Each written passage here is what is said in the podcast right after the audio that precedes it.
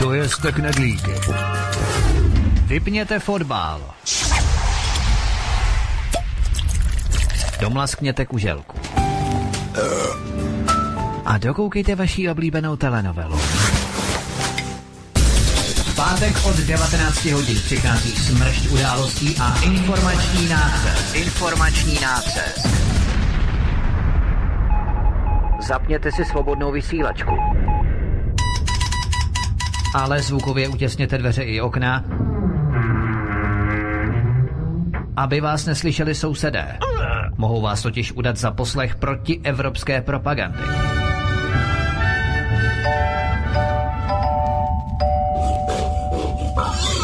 Proto buďte tuctoví, všední a hlavně nevybočujte.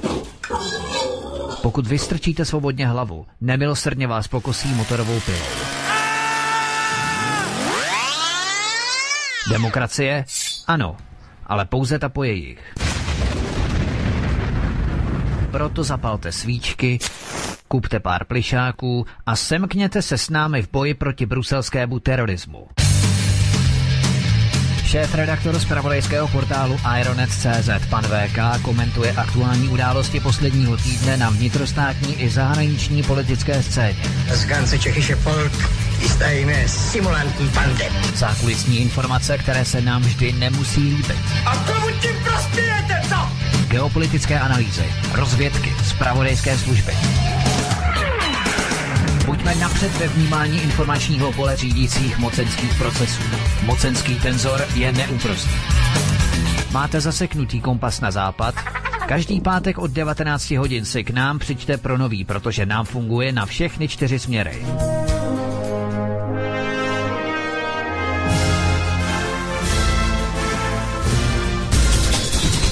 Pátek od 19 hodin šéfredaktor zpravodajského portálu Aeronet.cz pan VK krátkým švih jeho atamanského vyčínku vypumpuje náš tlak na 158%. Vedoucí kolotoče.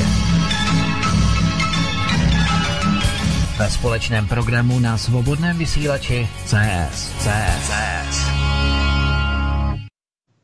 Tak jsme se dočkali, vážení posluchači, diváci, pan VK již je přítomen, takže mě nezbývá, než vás ještě jednou pozdravit za plzeňské studio, které to dneska funguje opět jako technický zázemí. Pak ve 3. hodině budou brát telefony pro vás, takže pak volejte na plzeňské číslo, které potom uvidíte na obrazovce, nebo si ho zjistíte vlevo tam v informacích o vysílání. Prosím, koukejte na to, protože všichni voláte všude možně potom a všichni jsou v pohotovosti, ty, kteří dělají občas tyto pořady, tak vždy se musíte kouknout na to, jaké číslo máte vytáčet. Tak a teď už dám samozřejmě slovo našim 2 hlavním protagonistům, kterým je Vítek ze Svobodného vysílače. Ahoj, Vítku. Ahoj, Pavle, zdravím tě, zdravím všechny posluchače, zdravím i tebe, VK. Máme čtvrtek, respektive teda pátek 10. května a 3 ledoví muži k nám přicházejí Servác, Bonifác a Pankrác a prý je v rámci vládních jednání i 4., že by se měl zavést i Gretafác. Z Norska by měl přijít, to je docela velká zima v rámci globálního oteplování, tak uvidíme, jestli to tedy politici sjednají, anebo ne. Každopádně zdravím a přeju hezký večer. Ano, a já zdravím tež ještě pana VK. Ahoj.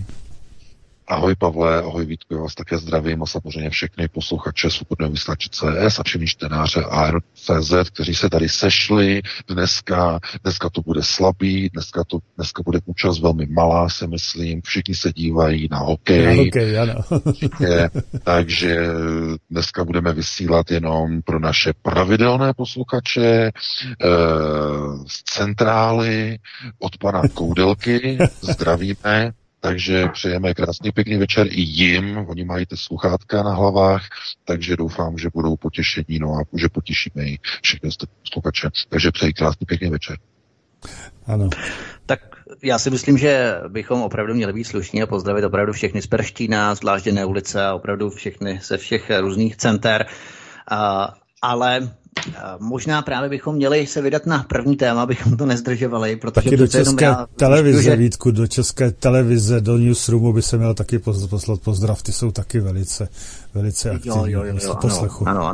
Od jim to nikdo napráská, když náhodou bude mluvit o něco, co by je mělo zajímat. Každopádně já zjišťuji, že žiju v takové trošku sociální bublině, protože já jsem vůbec nějaký hokej nezaregistroval, to je úplně šílený. Já taky ne, no. takže, ale... Vrhneme se na první téma, protože čínská mafie se dostala až do okruhu financování volební kampaně Jiřího Drahoše. Prezidentskému kandidátovi Lepšo lidí přistálo na prezidentském volebním účtě 1,3 milionu korun od osob napojených na Jaroslava Tvrdíka, CFC Group, Sitik a Futijenskou triádu čínské mafie. Tato skupina si totiž chtěla pojistit situaci, kdyby náhodou Miloš Zeman nevyhrál volby, ale na hradě asi nebude radost z toho, že lidé okolo Tvrdíka investovali peníze do hlavního rivala současného prezidenta Miloše Zemana. Podivná pivovarnická transakce odhaluje chapadla čínsko-české mafiánské krakatice.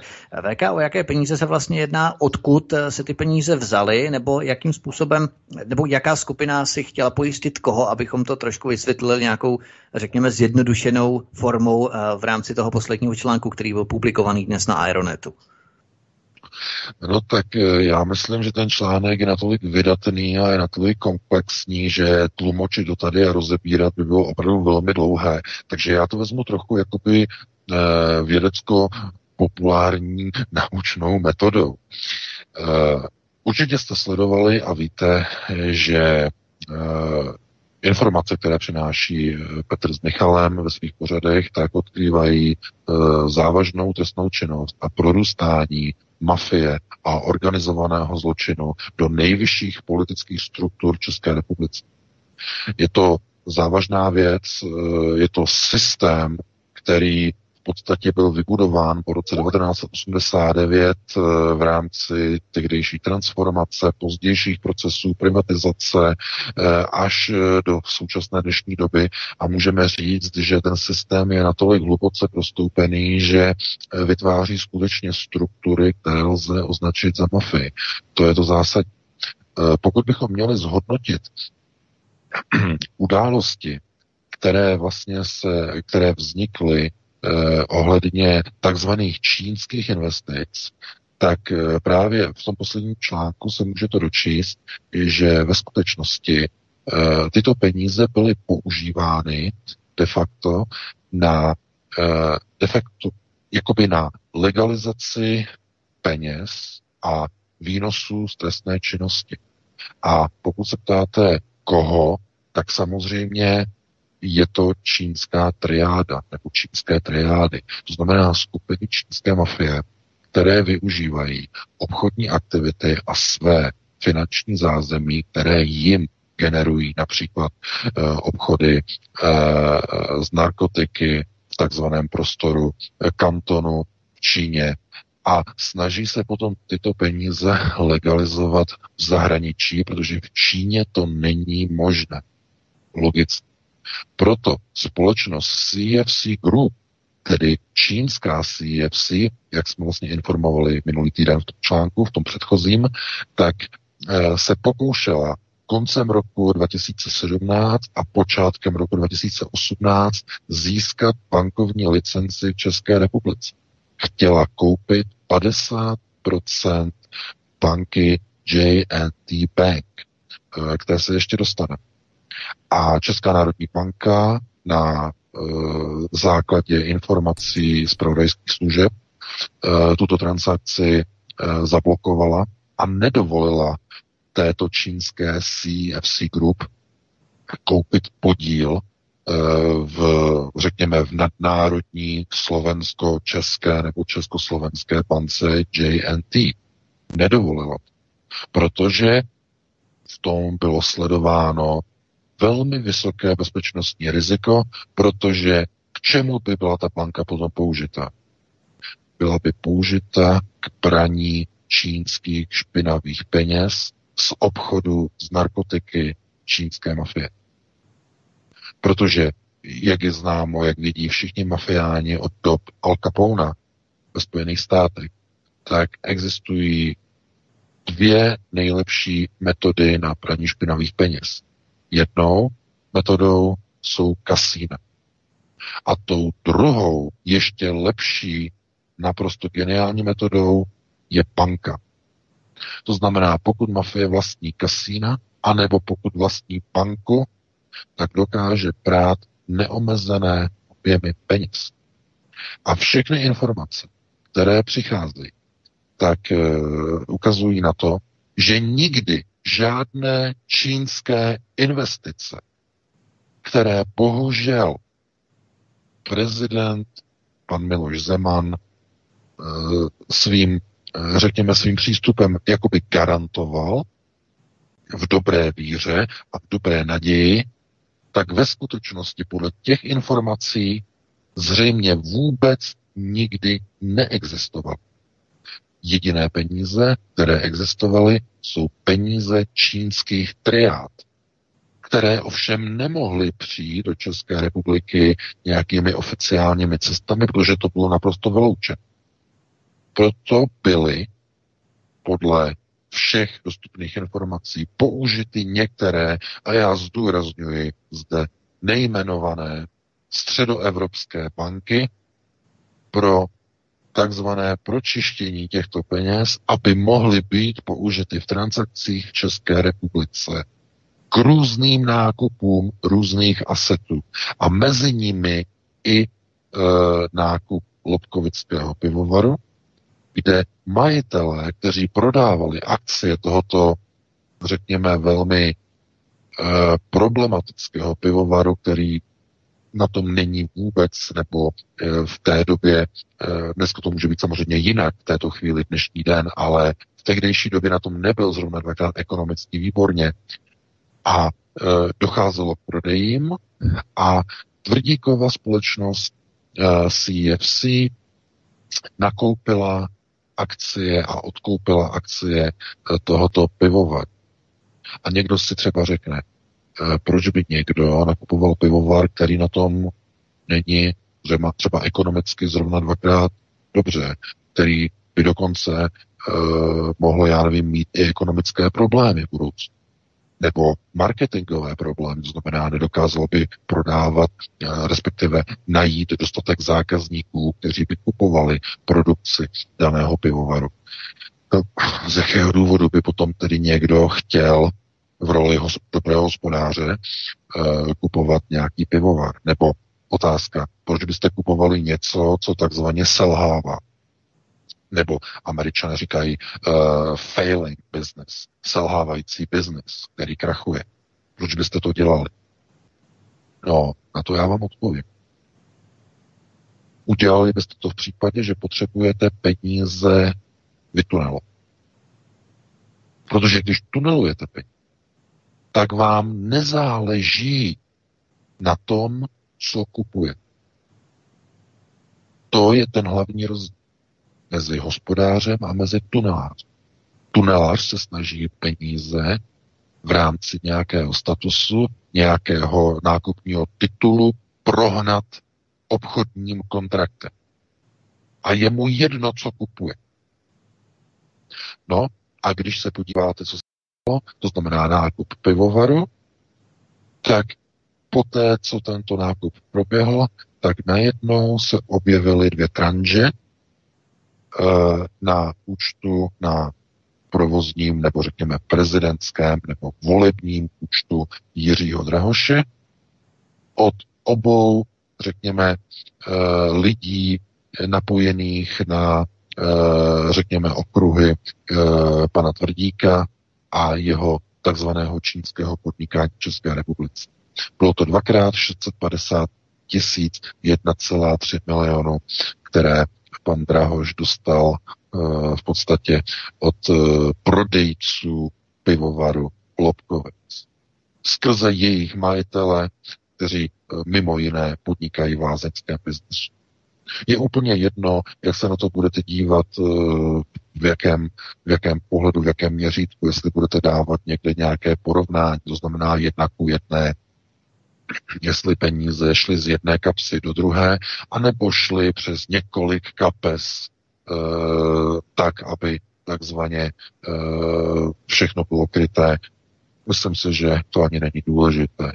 Důležité je, když se v tom článku podíváte, a já bych řekl, že to je úplně nejdůležitější, když se podíváte na fotografii, kde vrcholné špičky ČSSD stojí s hlavním předákem kantonské brigády s panem Čao Tochan. Čao Tochan. Když se podíváte na tu fotografii, tak tam vidíte nejvyšší předáky ČSSD stát s šéfem kantonské brigády. To znamená futijenské mafie. A jestliže tohoto si nevšímají tajné služby v České republice, tak se nemůžete divit, že i jiné procesy v České republice probíhají způsobem, jakým probíhají, že různí diletanti na různých ústavních soudech vydávají různé judikáty, které ve skutečnosti vedou k omezování lidských práv a vedou k legalizaci a k institucionalizaci diskriminace. O tom ještě budeme dneska hovořit, tomu se ještě dostane. Ale nemůžete se tomu divit. Pokud mafie prorůstá do nejvyšších politických struktur jakékoliv země, a víte, že v 80. letech to bylo nejkritičtější v Itálii, dokonce o tom byly natáčeny seriály, možná si pamatujete, nebo pamětníci pamatují na filmovou postavu Corrada Cataniho a na italský seriál Chobotnice, který byl natočený podle skutečných událostí, který popisoval prorůstání italské mafie do italské vlády. A to samé nyní po 30 nebo více než 30 letech probíhá v České republice, akorát, že to není italská mafie, není to Camorra, není to Cosa Nostra, ale je to kantonská brigáda, nebo chcete-li futijenská mafie. Tohleto je ten základní vzkaz, řekněme, voličům. No a když se podíváte, co zajímá voliče, já už to psal v předchozím článku, tak mám někdy pocit, že je zajímá pouze ono postavení kobliha a klobása.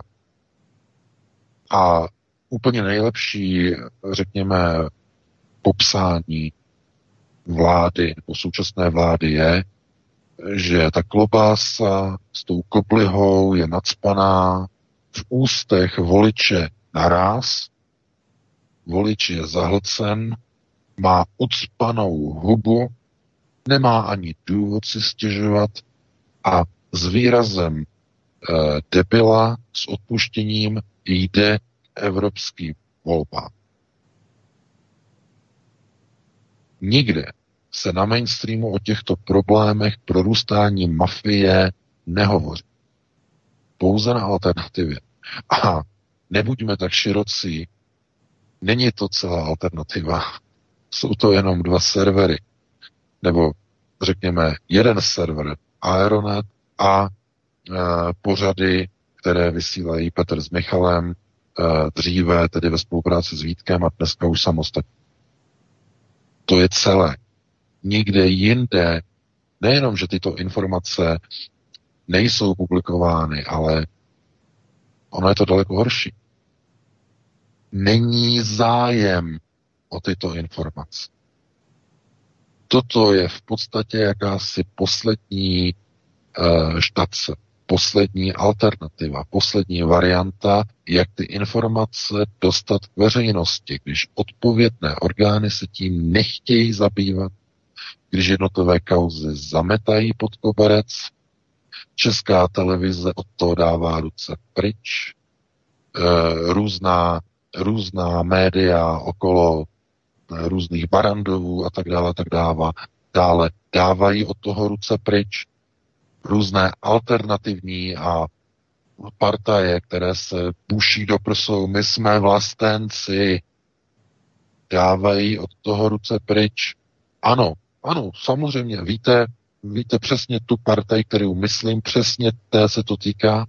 A týká se to i té druhé, i KSČM se to týká. Všichni od toho dávají ruce pryč od těchto kauz, o kterých vysílají Petr s Michalem, předtím tady s Vítkem.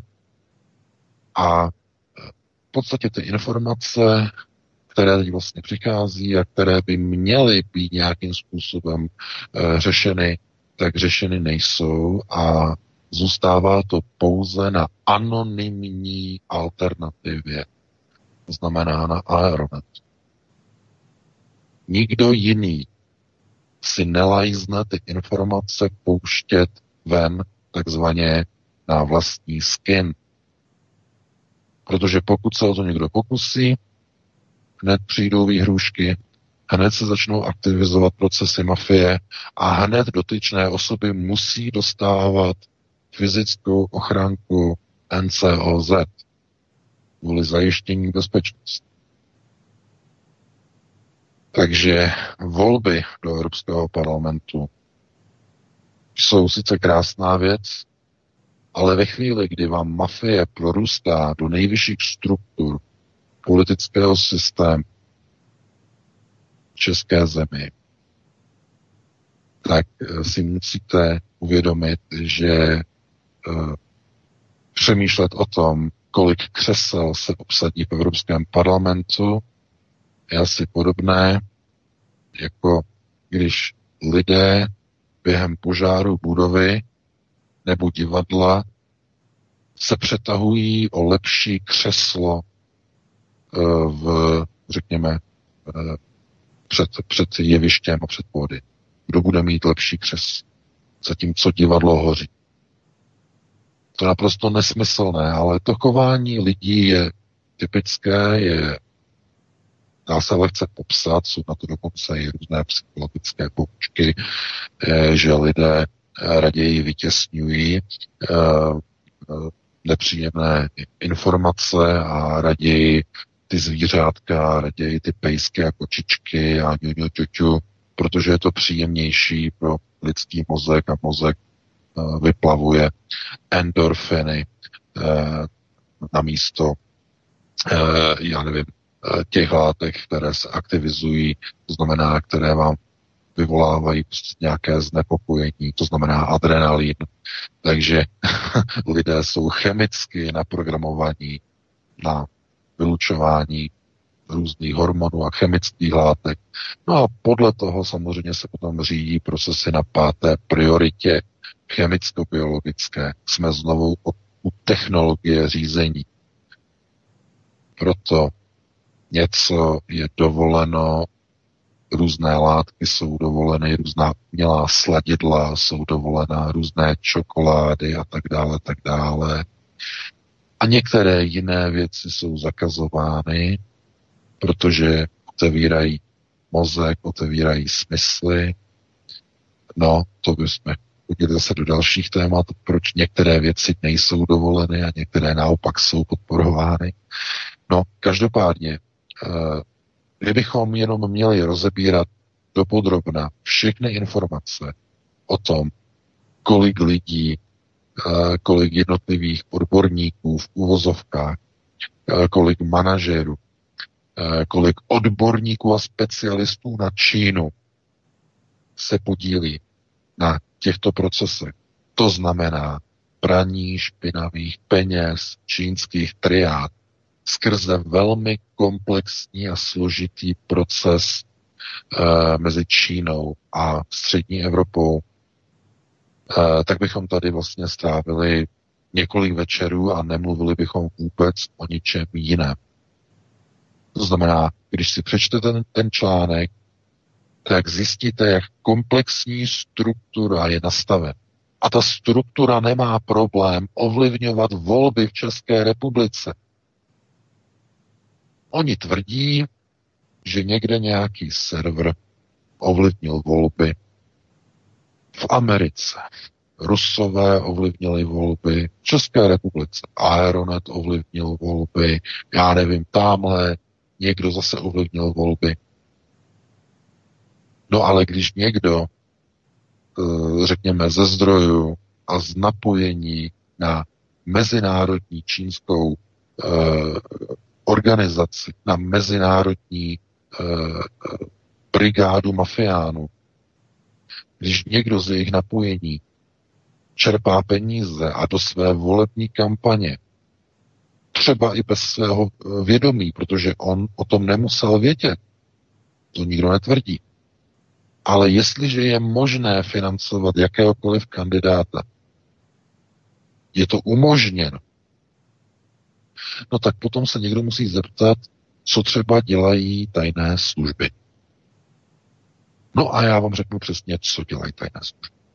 Sepisují čtvrtletní a výroční zprávy o tom, kolik článků na podporu různých, politických, proruských postojů napsali ty jednotlivé konkrétní servery, které to všechno takzvaně ovlivňují.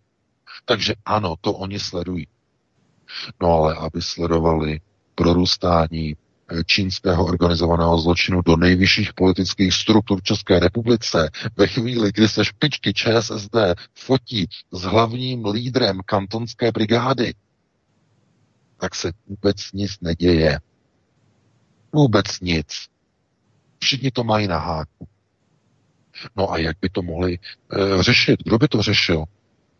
Vždyť jeden z těch pánů, který tam na té fotografii je a stojí tam s panem Čučantem, nebo jak on se jmenuje, tak v dnešní době, v této chvíli, pokud se nemýlím, Vítku, je to dokonce ministr vnitra České republiky. Ten, který tam ano, stojí. Ano, mimochodem ten ministr, který se 22. září 2017 fotil s Báderem Eknajfitem před islámským centrem Al-Firdaus v Praze 8 v Libni a tento je vlastně vahábistický Kuvajťan nebo kuvajský vahábista a s tím se právě také Jan Hamáček fotil, kromě toho, že pozoval, figuroval na fotografii, na další fotografii s Čao Tochanem. No. Takže je jasné, že se tím nikdo nezabývá, no tak přece nikdo nebude takzvaně zahajovat a rozpracovávat ministra vnitra. Ne, to se mezi velkýma klukama nedělá. Ani v České republice. To si takzvaně hoši udělají mezi sebou.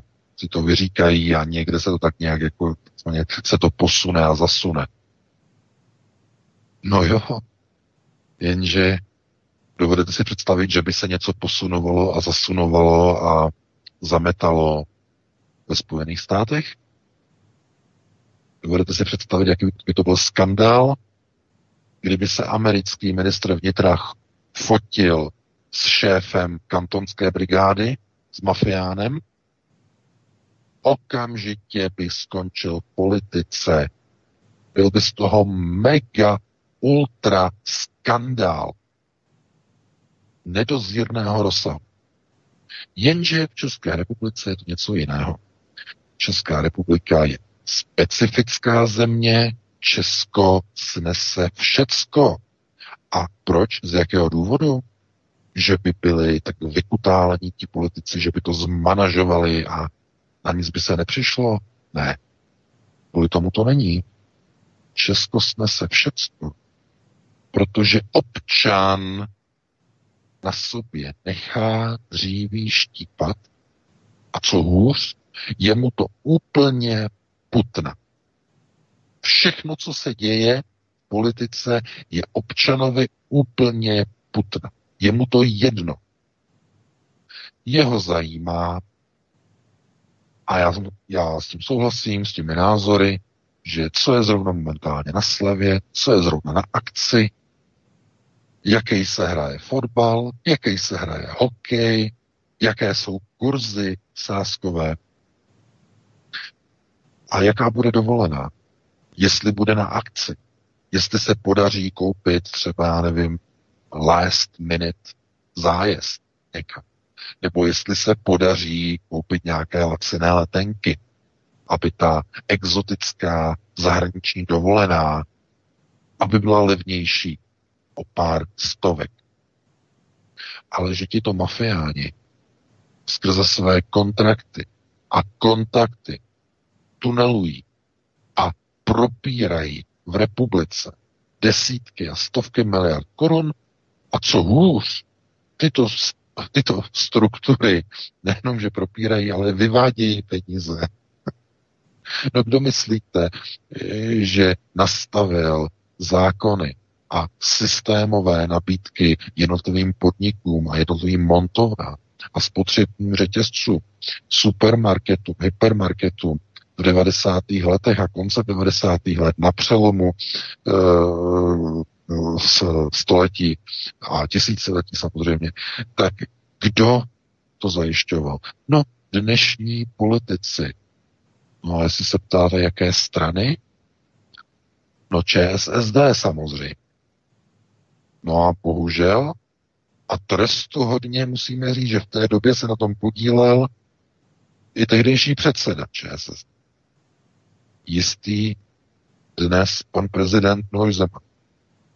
Takže abychom si nedělali někde nějaké velké iluze, že někde něco bylo sluníčkem zalité ve chvíli, kdy tam byla pažina a černota. No. A dnes v podstatě nastává absurdní situace,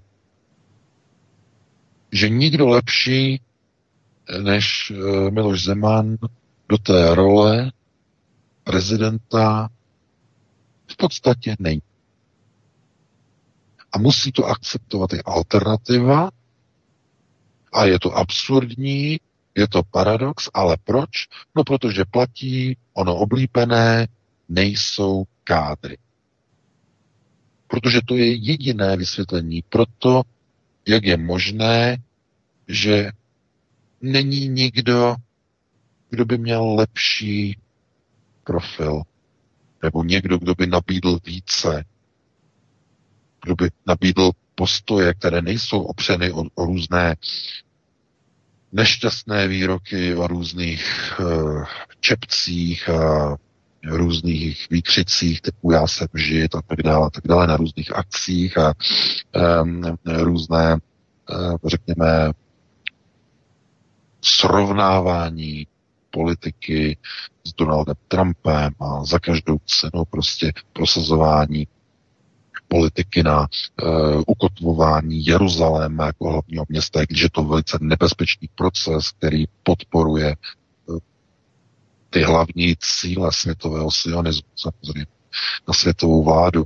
Takže kdyby tam byl někdo jiný a byl by to kádr, který by byl skutečně kvalitativní, no tak by to bylo nejlepší řešení, no jenže žádný takový kádr není.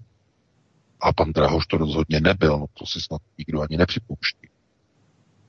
Takže není to jednoduché, ta situace, a pokud si uvědomíte, že máte politické strany, které jsou namočeny už do mezinárodního mafiánského biznesu, no tak si nemůžete dělat iluze ani o těch ústavních soudech, které potom vydávají takové různé judikáty a různé rozsudky, nad kterými zůstává různý stát.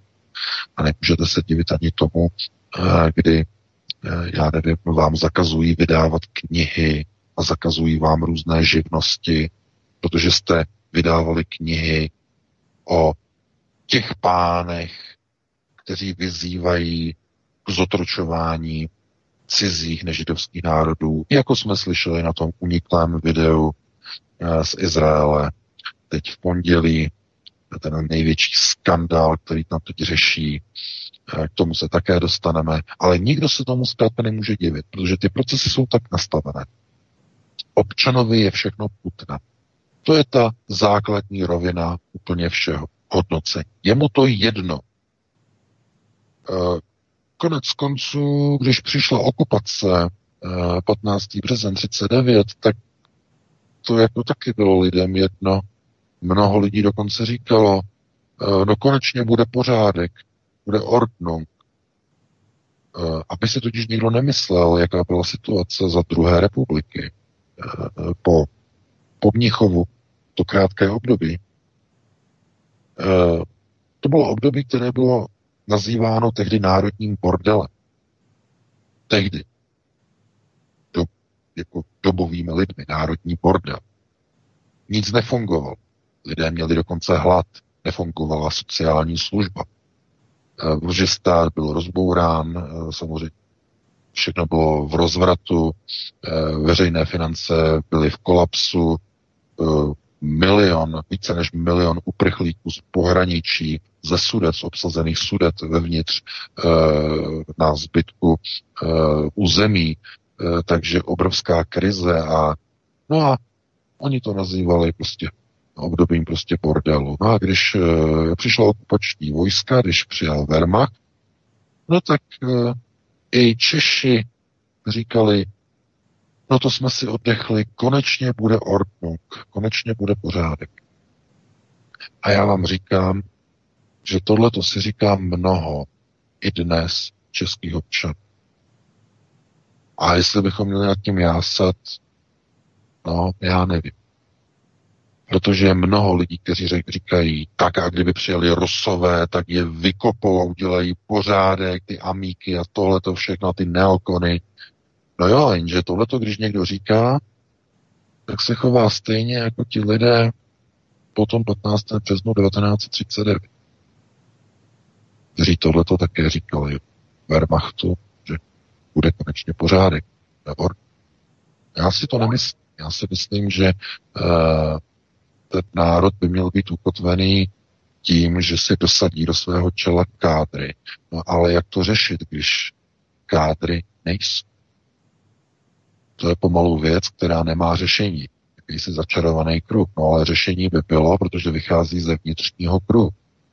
To znamená z rodiny, z výchovy.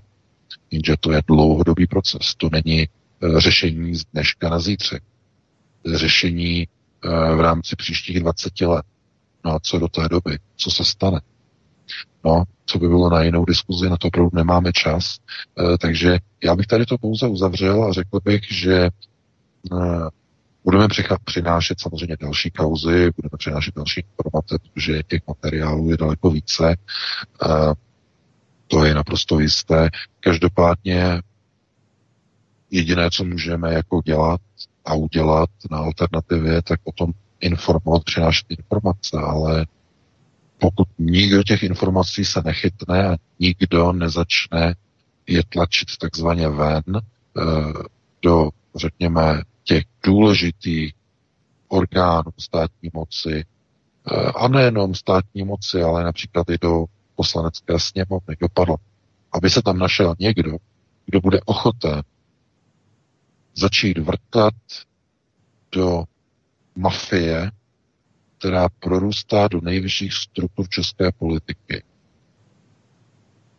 Jestli nějakého takového politika najdete, který do toho půjde a bude riskovat bezpečnost vlastní rodiny. No, takže někdo se třeba nad tím diví a pozastaví, že nikdo do toho nechtěl jít, no, tak samozřejmě, že tohleto je věc, kterou by měly řešit útvary na vyšetřování organizovaného zločinu. To je jednoznačně.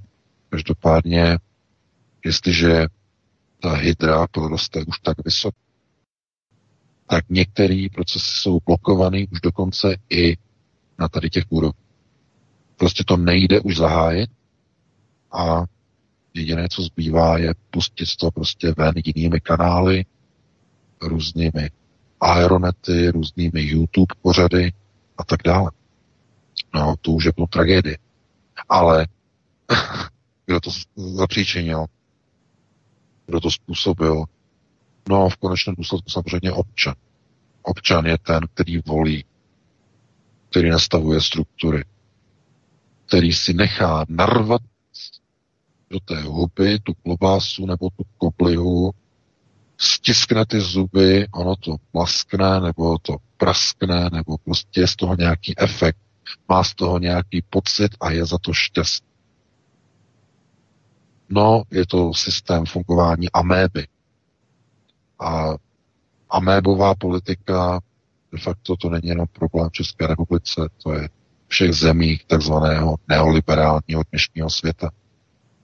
Proto já bych řekl, v těch zemích, které jsou, řekněme, dneska na takové té stabilní úrovni, to znamená jednak vyspělost, občanská vyspělost, zároveň stabilita, tak jsou to země, které mají některé parametry, které žádné jiné země nemají. No a jednou takovou zemí, která tady ty parametry má, tak určitě víte, že je Švýcarsko. Jenže to Švýcarsko je země, která byla historicky vystavěná na mimořádném výjimečném systému postavení, kde bylo dohodnuto, že bude zemí, která bude nedotknutelná. To znamená, bude to neutrální území, kde se budou lidé scházet jakoby na neutrální a budou dohadovat věci o procesech řízení a tak dále, tak dále. Takových vybraných zemí je na světě velmi málo. Švýcarsko je, řekněme, ukotveno od doby, nebo v této roli od doby, kdy švýcarská garda je hlavním ochráncem Vatikánu. Vatikán je chráněný švýcarskou gardou, nemá vlastně ozbrojené síly, ale tu ochranu poskytuje švýcarská garda. A je to kvůli tomu, že jsou určité dohody, struktury nastavené, proč Švýcarsko je i na bázi určitého okultního systému nedotknutelné, proč ani Hitler nemohl sáhnout na nejbohatší zemi v Evropě. Kdyby sáhl na Švýcarsko, tak mohl mít neomezené zdroje k financování druhé světové války, ale ani jemu nebylo dovoleno na Švýcarsko sáhnout nikomu.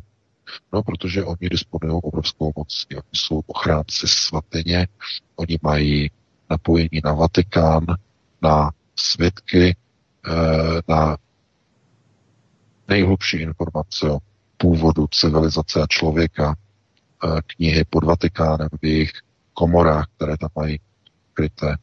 A z tohoto důvodu je Švýcarsko výjimečná země mezinárodní postavy. Ale to nelze aplikovat na žádné další země.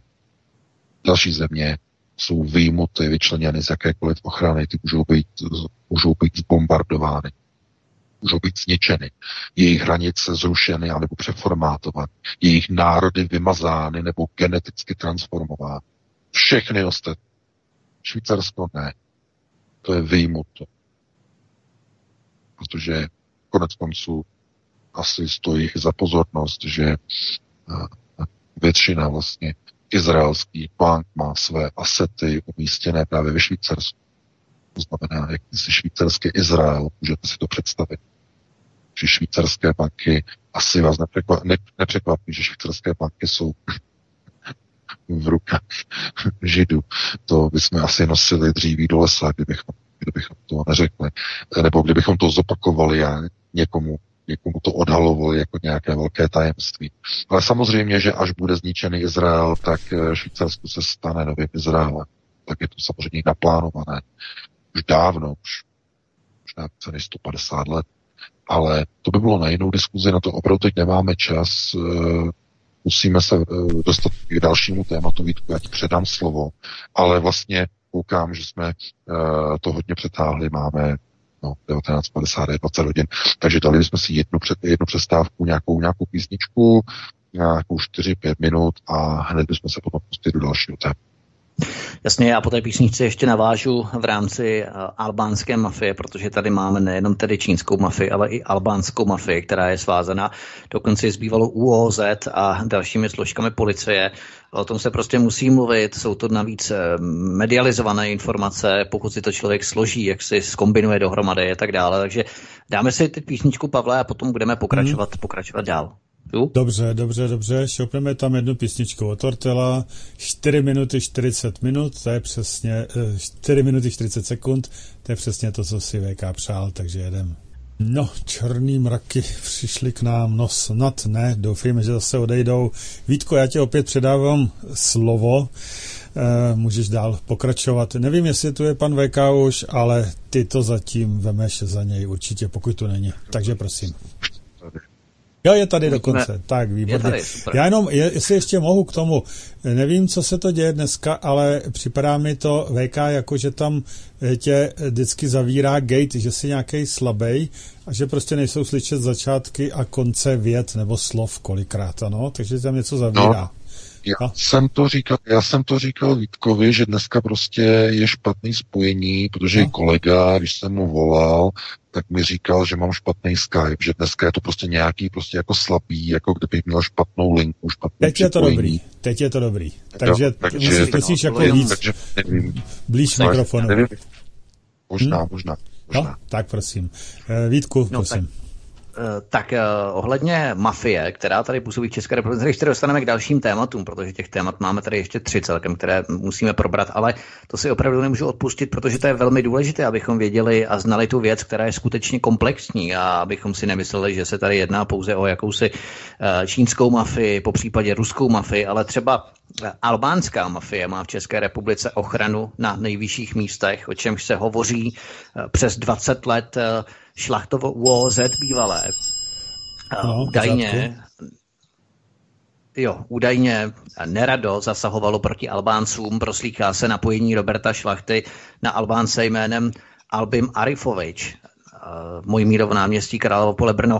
Jeho manželkou je Lucie Arifovičová, na shodné adrese jako Albin Arifović a ještě v 90. letech obchodoval se svými příbuznými Mirza Arifović, Asakip Arifović, také Mariana Lazavičová a Bogdanka Lazavičová a například elitní, vysoce postavený důstojník, elitní důstojník ÚOOZ bývalé, Luděk Vokál, tak měl tomu Albinu Arifovičovi vyzradit, že se na něj chystala razie v rámci kauzy Vitkun, co si vzpomínáme, policejní důstojník, ten ÚOOZ Luděk Vokal nosil Albinu Arifovičovi řadu informací, podle informací mimo jiné o vyšetřování politického podnikatele Romana Janouška, kmotra blízkého ODS, ale při domovce jeho se zjistilo, že Albin Arifović měl u sebe spisy, například legendárního starostu Prahy 11, Dalibora Mlejnského,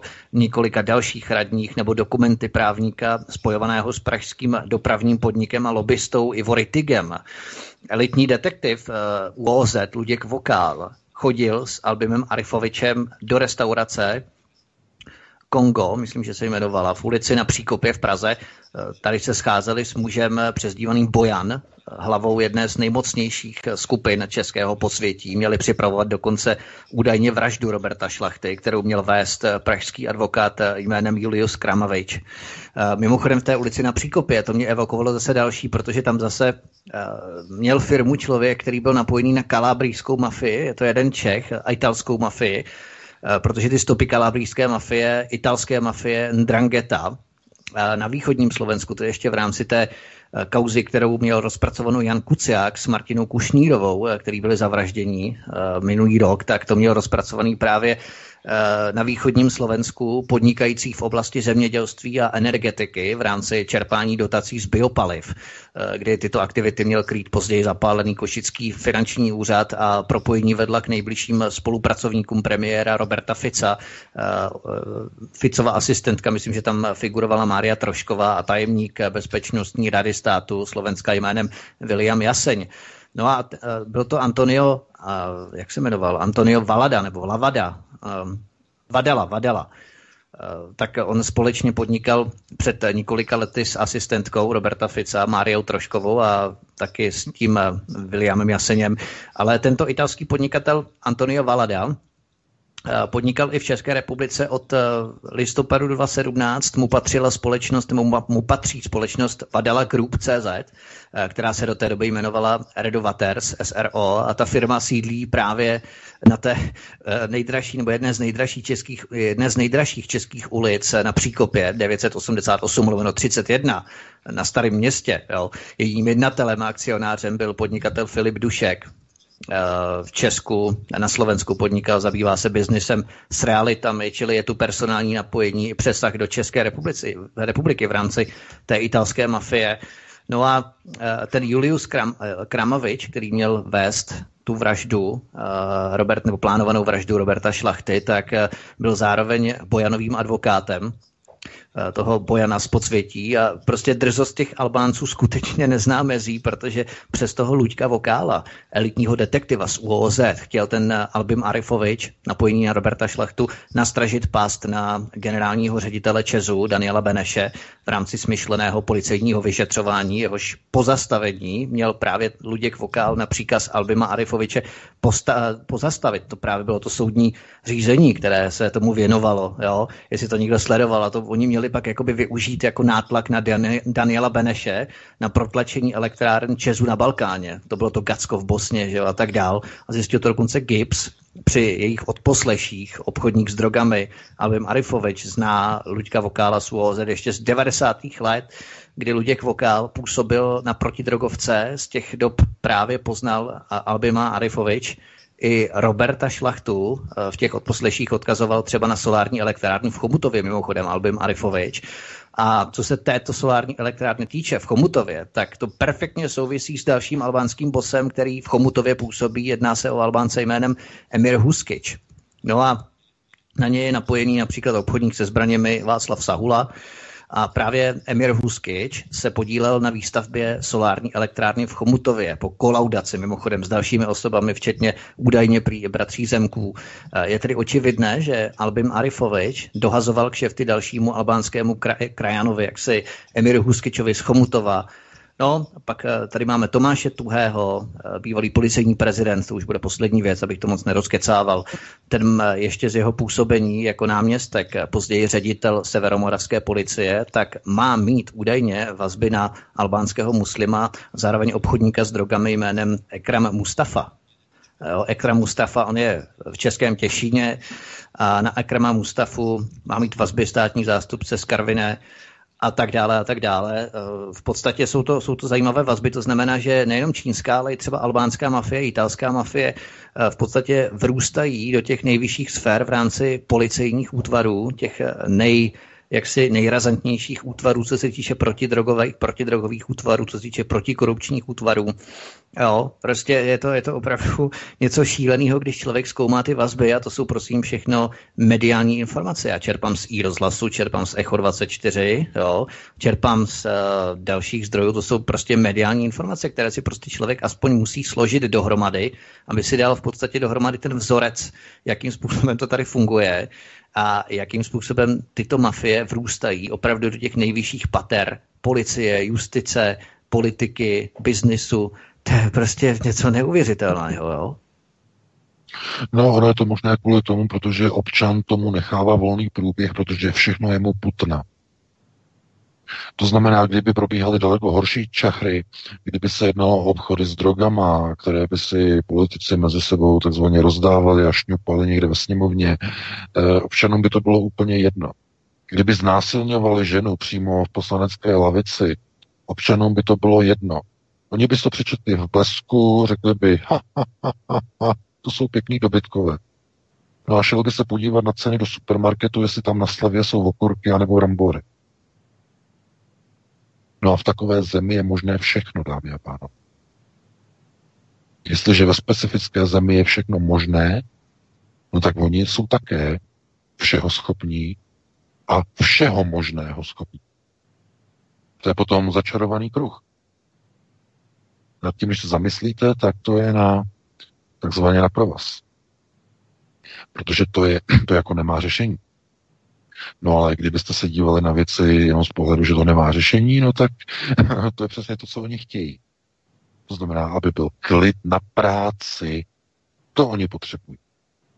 To znamená, jediné, co se dá dělat, je přinášet ty informace a doufat, že ty informace najdou správné uši a správnou hlavu. Ta hlava, která si to nenechá jen tak uležet, ale která začne s těmi problémy něco dělat. No a je to, myslím si, práce pro budoucího kádra vůdce České republice. Samozřejmě. Není to nikdo ze současných politiků, na to zapomeňte. Ani jeden. Takový vůdce musí vyrůst ze zdola.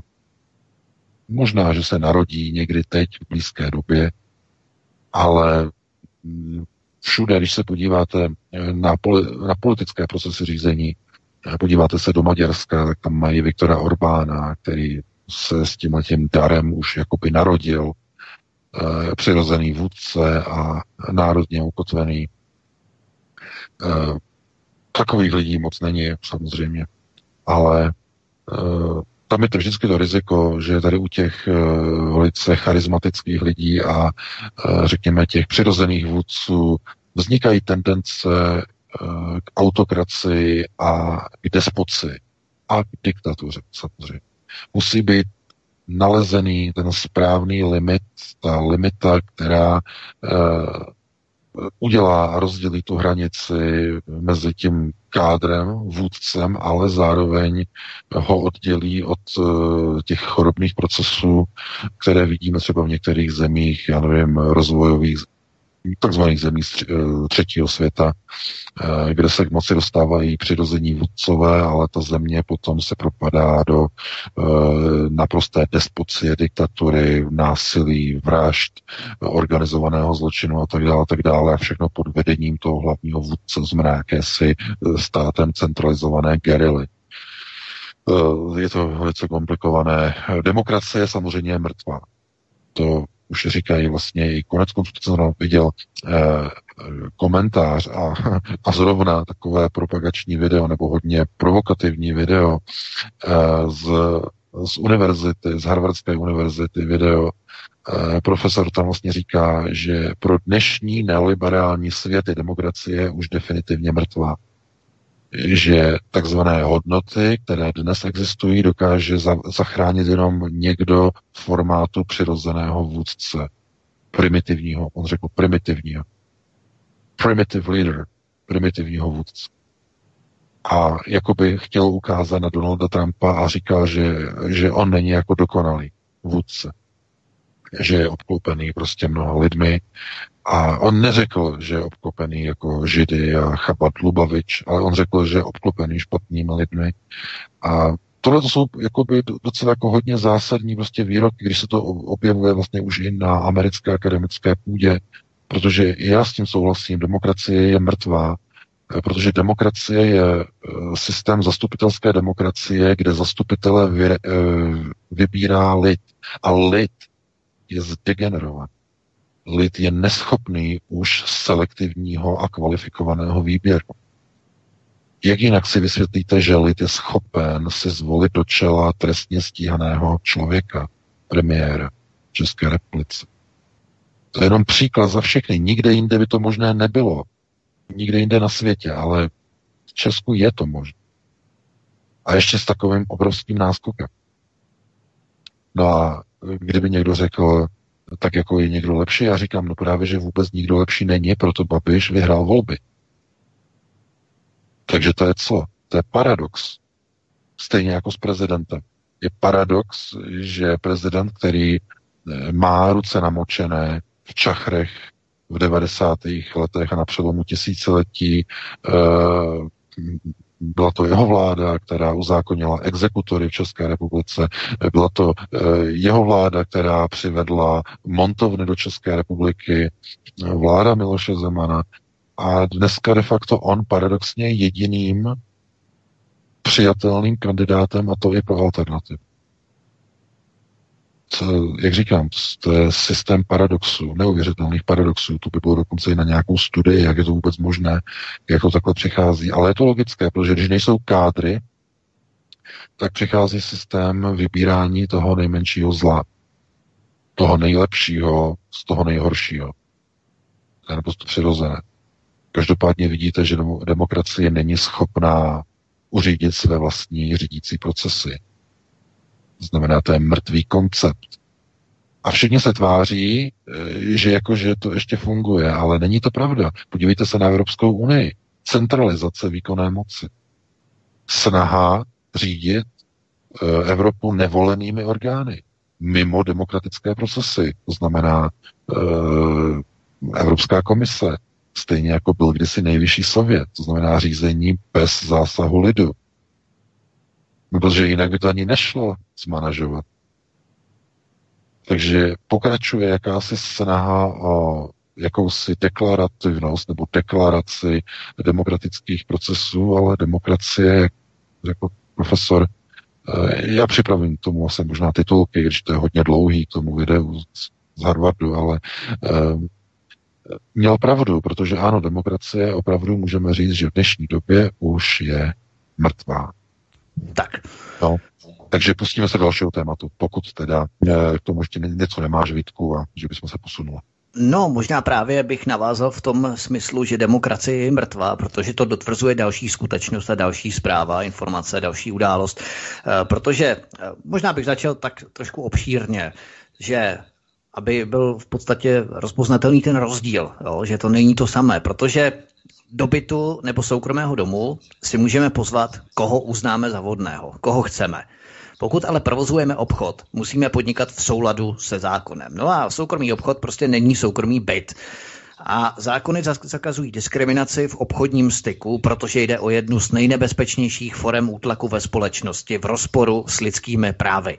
Spolek aparátčíků z Ústavního soudu okolo Rychetského teď zavedli norimberské zákony 2.0 v České republice.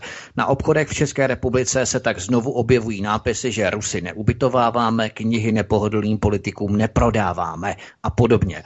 Pražský antikvariát odmítl prodat Adamu B. Bartošovi objednanou knihu a poděkoval mu za to, že již u nich nebude nakupovat. Věcí se bude také zabývat i Česká obchodní inspekce. Dále živnostenský úřad tento týden zakázal také Adamu B. Bartošovi provozovat živnost s prodejem knih. Předsedovi Národní demokracie rozbíjejí okna v autě, zakazují mu nakupovat knihy a teď už mu dokonce zakázali zdroj obživy z provozu online knihkupectví. Jde o rozeštvávání společnosti, nebo co si kdo touto ekonomickou likvidací slibuje v rámci nebo s poukazem na to tvrzení tvé, v podstatě mé, akorát, že jsem ho nevyslovil a souhlasím s ním, že demokracie je mrtvá. No je to pouze potvrzení toho výroku, že demokracie už zkrátka končí a je opravdu de facto mrtvá, protože v dnešní době, to znamená, můžeme říct, ve chvíli, kdy Evropa není schopná chránit své hranice, a to není správné slovo, to není o neschopnosti, ale není ochotná chránit hranice proti migraci. Je to koncept islamizace Evropy, řízený elitami. No tak je jasné, že v demokratických principech a procesech už nelze tyto kroky, které jsou dopředu naplánovány, si nějak nechávat obhajovat, protože by hrozilo, že nebudou schváleny. A oni už nechtějí občany, aby jim schvalovali jejich naplánované procesy. To jste se doufám všimli, že oni už to nechtějí.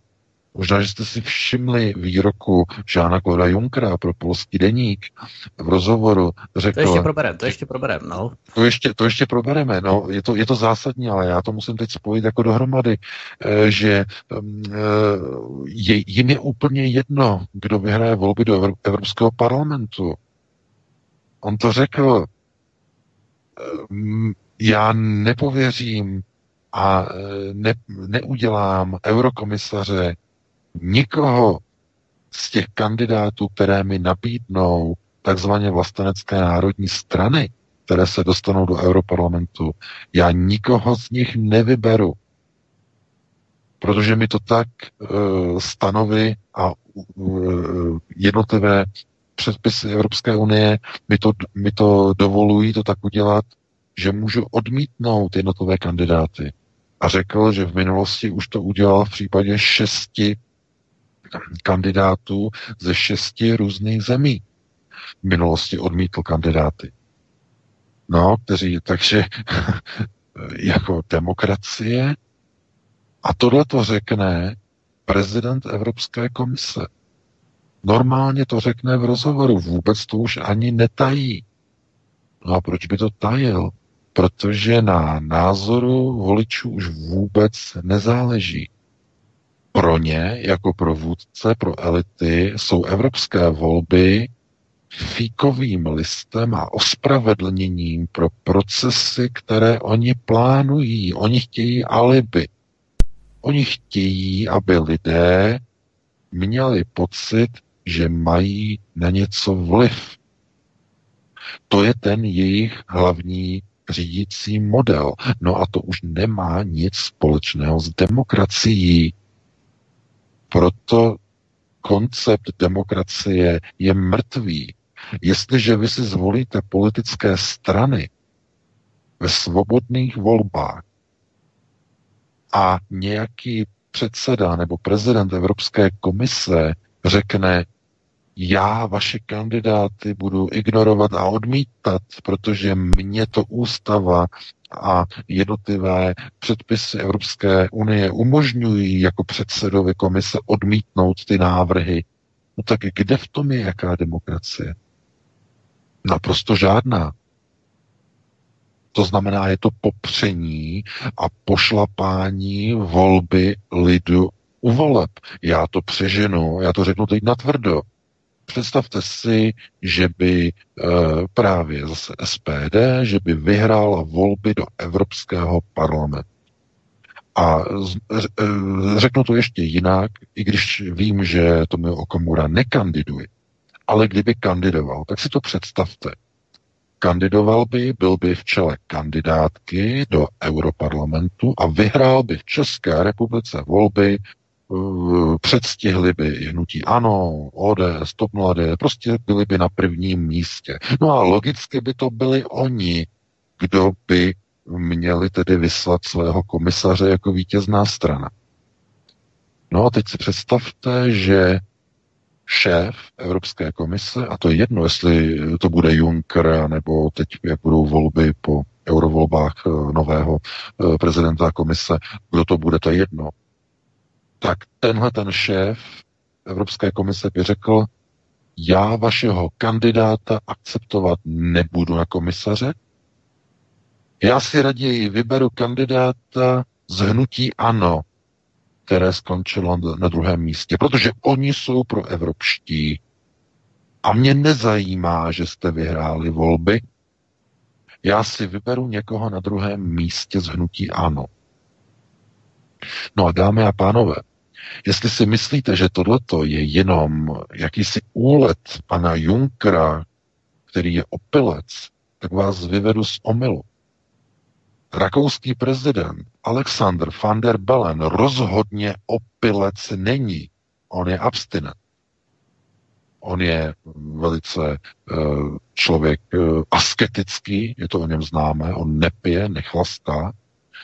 Takže o něm si rozhodně nemůžete myslet, že by mluvil nějak do větru v nějakém alkoholovém poblouznění. Ale poté, když byl zvolen prezidentem v Rakousku a porazil Norberta Hofera, tak potom následovaly, možná si pamatujete, následovaly potom volby parlamentní a on řekl, když vyhrají svobodní, tak já Norberta Hofera premiérem vlády nepověřím. Nepověřím ho sestavením vlády. Takhle to řekl. I když vyhraje volby. No nakonec k tomu nemusel přistoupit, protože vyhráli lidovci, Sebastian Kurz, který to se paradoxně potom přizval jako koaličního partnera do vlády právě svobodné, takže to bylo takzvaně, bylo to takzvaně přikryté, bylo to uchlácholené, aby se nikdo nerozčiloval, takže tak to bylo zachráněné. Ale kdyby opravdu svobodní a Norbert Hofer vyhráli parlamentní volby, tak rakouský prezident dopředu avizoval, že ho nepověří nikoho z nich, on říkal nikoho ze svobodných nepověří sestavením vlády. Vzal by tedy druhého v pořadí. A tím je to dané. Takže to není jenom tenhle ten opilec a ochlasta Jean-Claude Juncker. Ne. Úplně stejně se vyjádřil ten největší demokrat, kterého v Rakousku mají. Prezident van der Bellen. Úplně stejně, dámy a pánové. Takže to už není náhoda nebo výstřelek, výstupek šéfa Evropské komise. Ne. Je to systém. Úkolem voličů je pouze hrát divadelní hru. To znamená, aby si všichni mysleli, že mají na něco vliv. A pokud někdo zvolí někoho takzvaně mimo scénář, různé národovce, tak ti národovci jsou vynulováni, jsou eliminováni a jsou úplně bojkotováni z politických procesů. No, z tohoto důvodu nemohli být do vlády přijati ani kandidáti a lidé z SPD. Protože v té době, po volbách, a to my víme samozřejmě, SPD byla ještě, řekněme, názorově nevytříbená v té době a byla ještě hodně definovaná jako, řekněme to, tvrdé pronárodní křídlo, které půjde víceméně přes mrtvoly. To znamená, neuhne z těch svých základních požadavků. No a proto nemohl ani Babiš mít dovoleno vytvořit koalici s Tomiem Okamurou a s SPD. Z tohoto důvodu. Konec konců Merkelová mu volala. To byla ta kauza, ten telefonát, jak volala Babišovi a říkala mu, podívej se, oni chtějí vystoupit z Evropské unie, nepřipadá v úvahu, nesmíš s nima vytvořit koalici. No a co se stalo potom? No, potom najednou se začaly objevovat systémy jakéhosi obrušování hrám a ono to už začalo, už vlastně, možná si vzpomínáte, už v prosinci 2017 vlastně 2 měsíce po parlamentních volbách v České republice už tehdy došlo vlastně na rozhodnutí, že bude spíš prosazována reforma Evropské unie než to vystupování.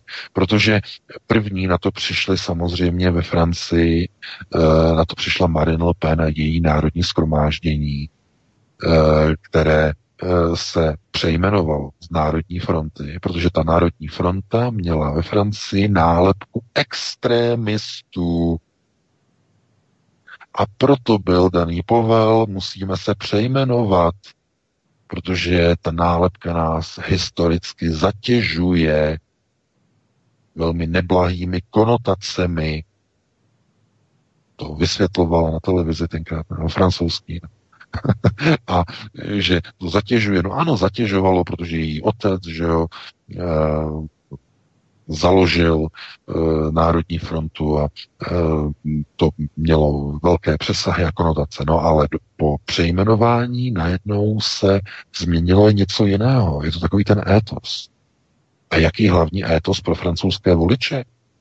No, Marine Le Pen vzala svazky dynamitu a ve svém volebním programu již přejmenované strany odpálila a odstřelila 2 hlavní nosné pilíře svého alternativního programu. Tím prvním pilířem je vystoupení z Evropské unie, který odpálila, a tím druhým odpáleným pilířem je zrušení a odchod, zrušení eura a návrat zpátky k franku. Tyhle 2 pilíře odstřelila, odpálila a je s nimi ámen.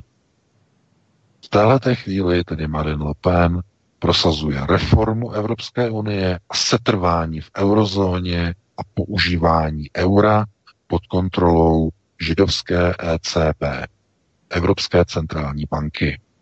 Tím je to dané. A můžete si namlouvat, co chcete. Můžete si to ospravedlňovat a hledat proto slova omluvy, jaké chcete, a já vám to brát opravdu nebudu. Tohle ale nemá nic společného s alternativou. Její strana se připojila k neoliberálnímu evropskému domu. Tím je to dané.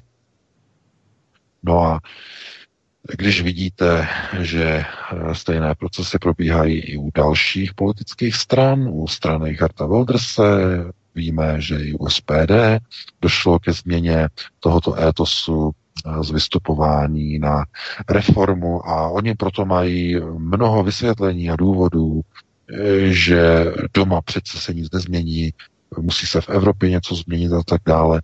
Já to nikomu nebudu vyvracet, každý má názor a právo na svůj vlastní pohled do této problematiky. Všichni poznáte a uvidíte po volbách, kde je pravda. Velmi rychle. A to bude takový šok a taková rychlost, že to bude doslova facka do tváře všech voličů alternativních stran. Zdaleka nejenom SPD, ale to bude facka hlavně pro vedení těchto stran. Jakým způsobem najednou poznají fungování Evropské unie. Ale těžké to potom bude, jak to těm voličům vysvětlit. Protože to opravdu těm politikům nebudu závidět, jaké výmluvy si budou muset hledat pro to, pro jaké věci budou muset hlasovat v parlamentu, aby získali podporu pro své návrhy. Protože, jak už o tom mluvil i zesnulý Miroslav Ransdorf z KSČM, tak jakým způsobem se dohadují různá usnesení v Evropském parlamentu. Jsou to nechutné kšefty, kdy vy, když chcete něco prosadit, tak na to nemáte sílu z pozice, řekněme, nějaké, řekněme, slabé strany, tak se spojujete s jinými stranami. No a oni vás podpoří, váš návrh, svými třeba 300 poslanci, ale vy jim musíte podpořit návrh, který je naprosto šokující pro vás, je naprosto nepřístupný, je naprosto odporující vašim přesvědčením a vašim ideím, ale vy musíte pro ten návrh zvednout ruku. Protože když to neuděláte, příště oni nezvednou ruku pro ten váš důležitý zákon, který potřebujete schválit. Proto se diví spousta lidí, že někteří a mnozí čeští poslanci a europoslanci hlasují v europarlamentu pro některé šílené návrhy. No a mnozí z nich to dělají ze svého přesvědčení, protože jsou to zkrátka grázlové, kteří konají proti národním zájmům. Ale pozor, ne všichni. Někteří musí takhle pracovat přesně, jak to popisoval tehdy Miroslav Ransdorf. To znamená, oni mají své návrhy v parlamentu, oni chtějí za pomoci Evropské komise to dostat takzvaně do čtení a aby to Evropská komise vůbec byla ochotná schválit, aby to bylo součástí parlamentního projednávání, protože návrhy do Europarlamentu nepodávají poslanci Evropského parlamentu. Podává komise návrhy. Europarlament se k nim pouze vyjadřuje. Pozor na to. To není normální parlament, řekněme, českého střihu, kde poslanci podávají své poslanecké návrhy zákonů. V Evropské unii to není možné.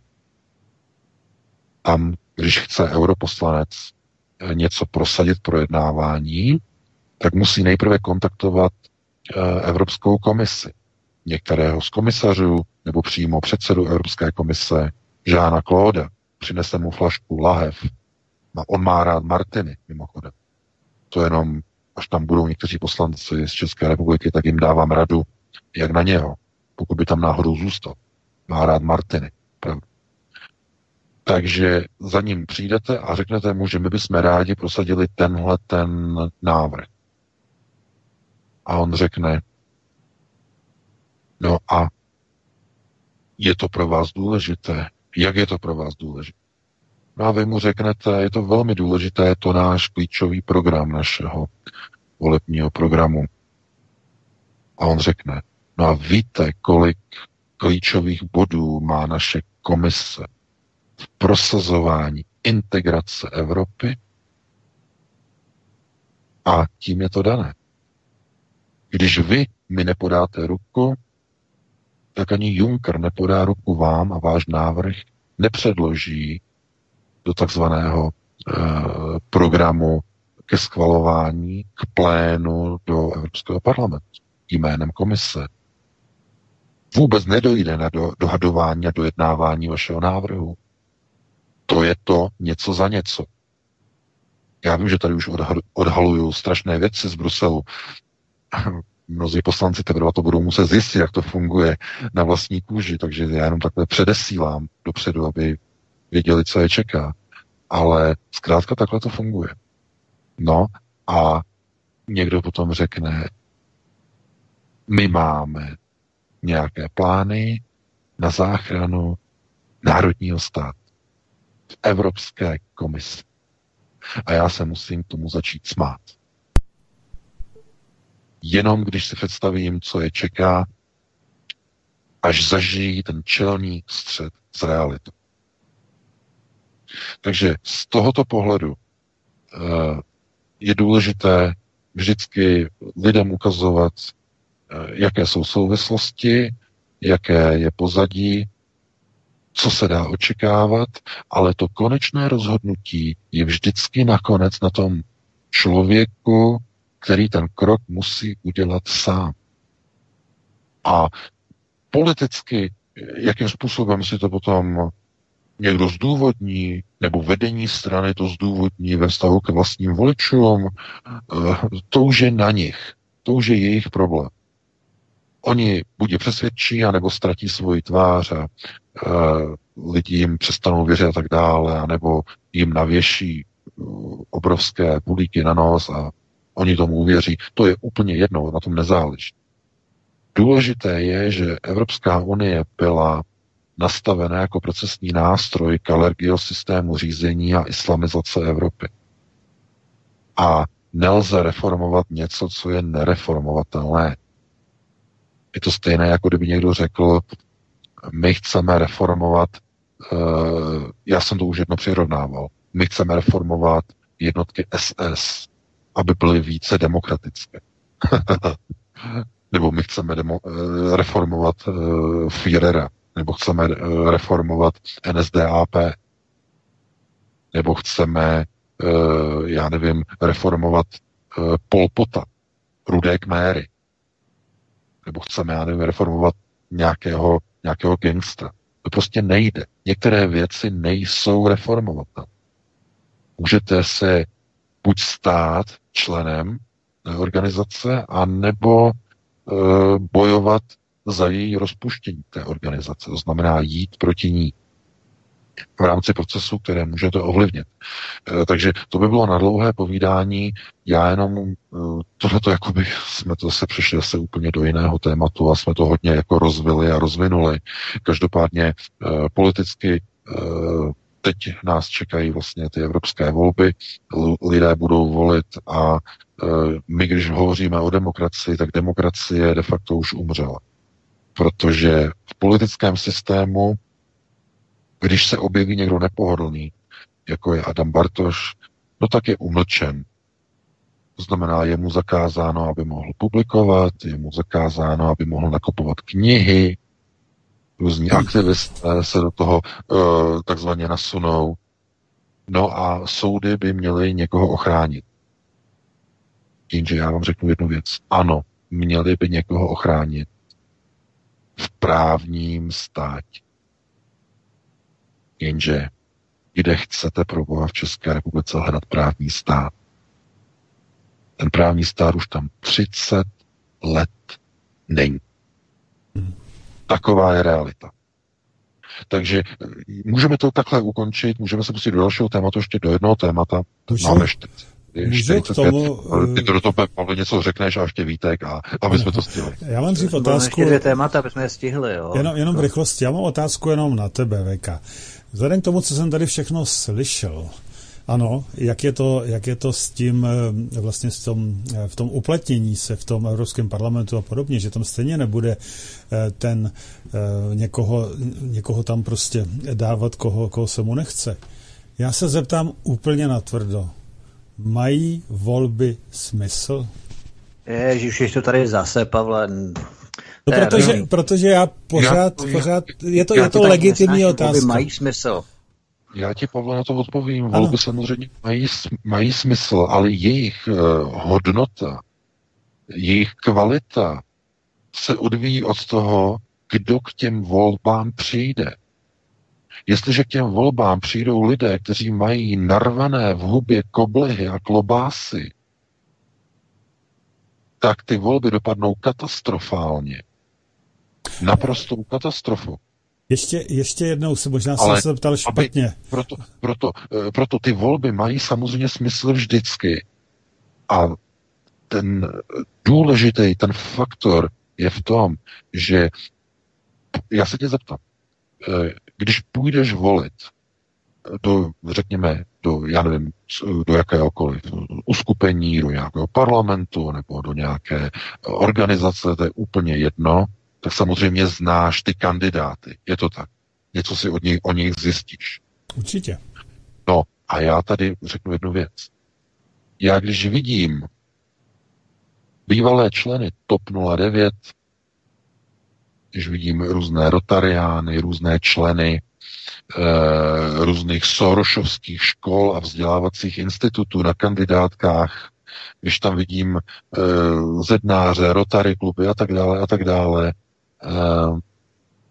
tak zkrátka vím, že kdybych je volil, tak to bude katastrofa.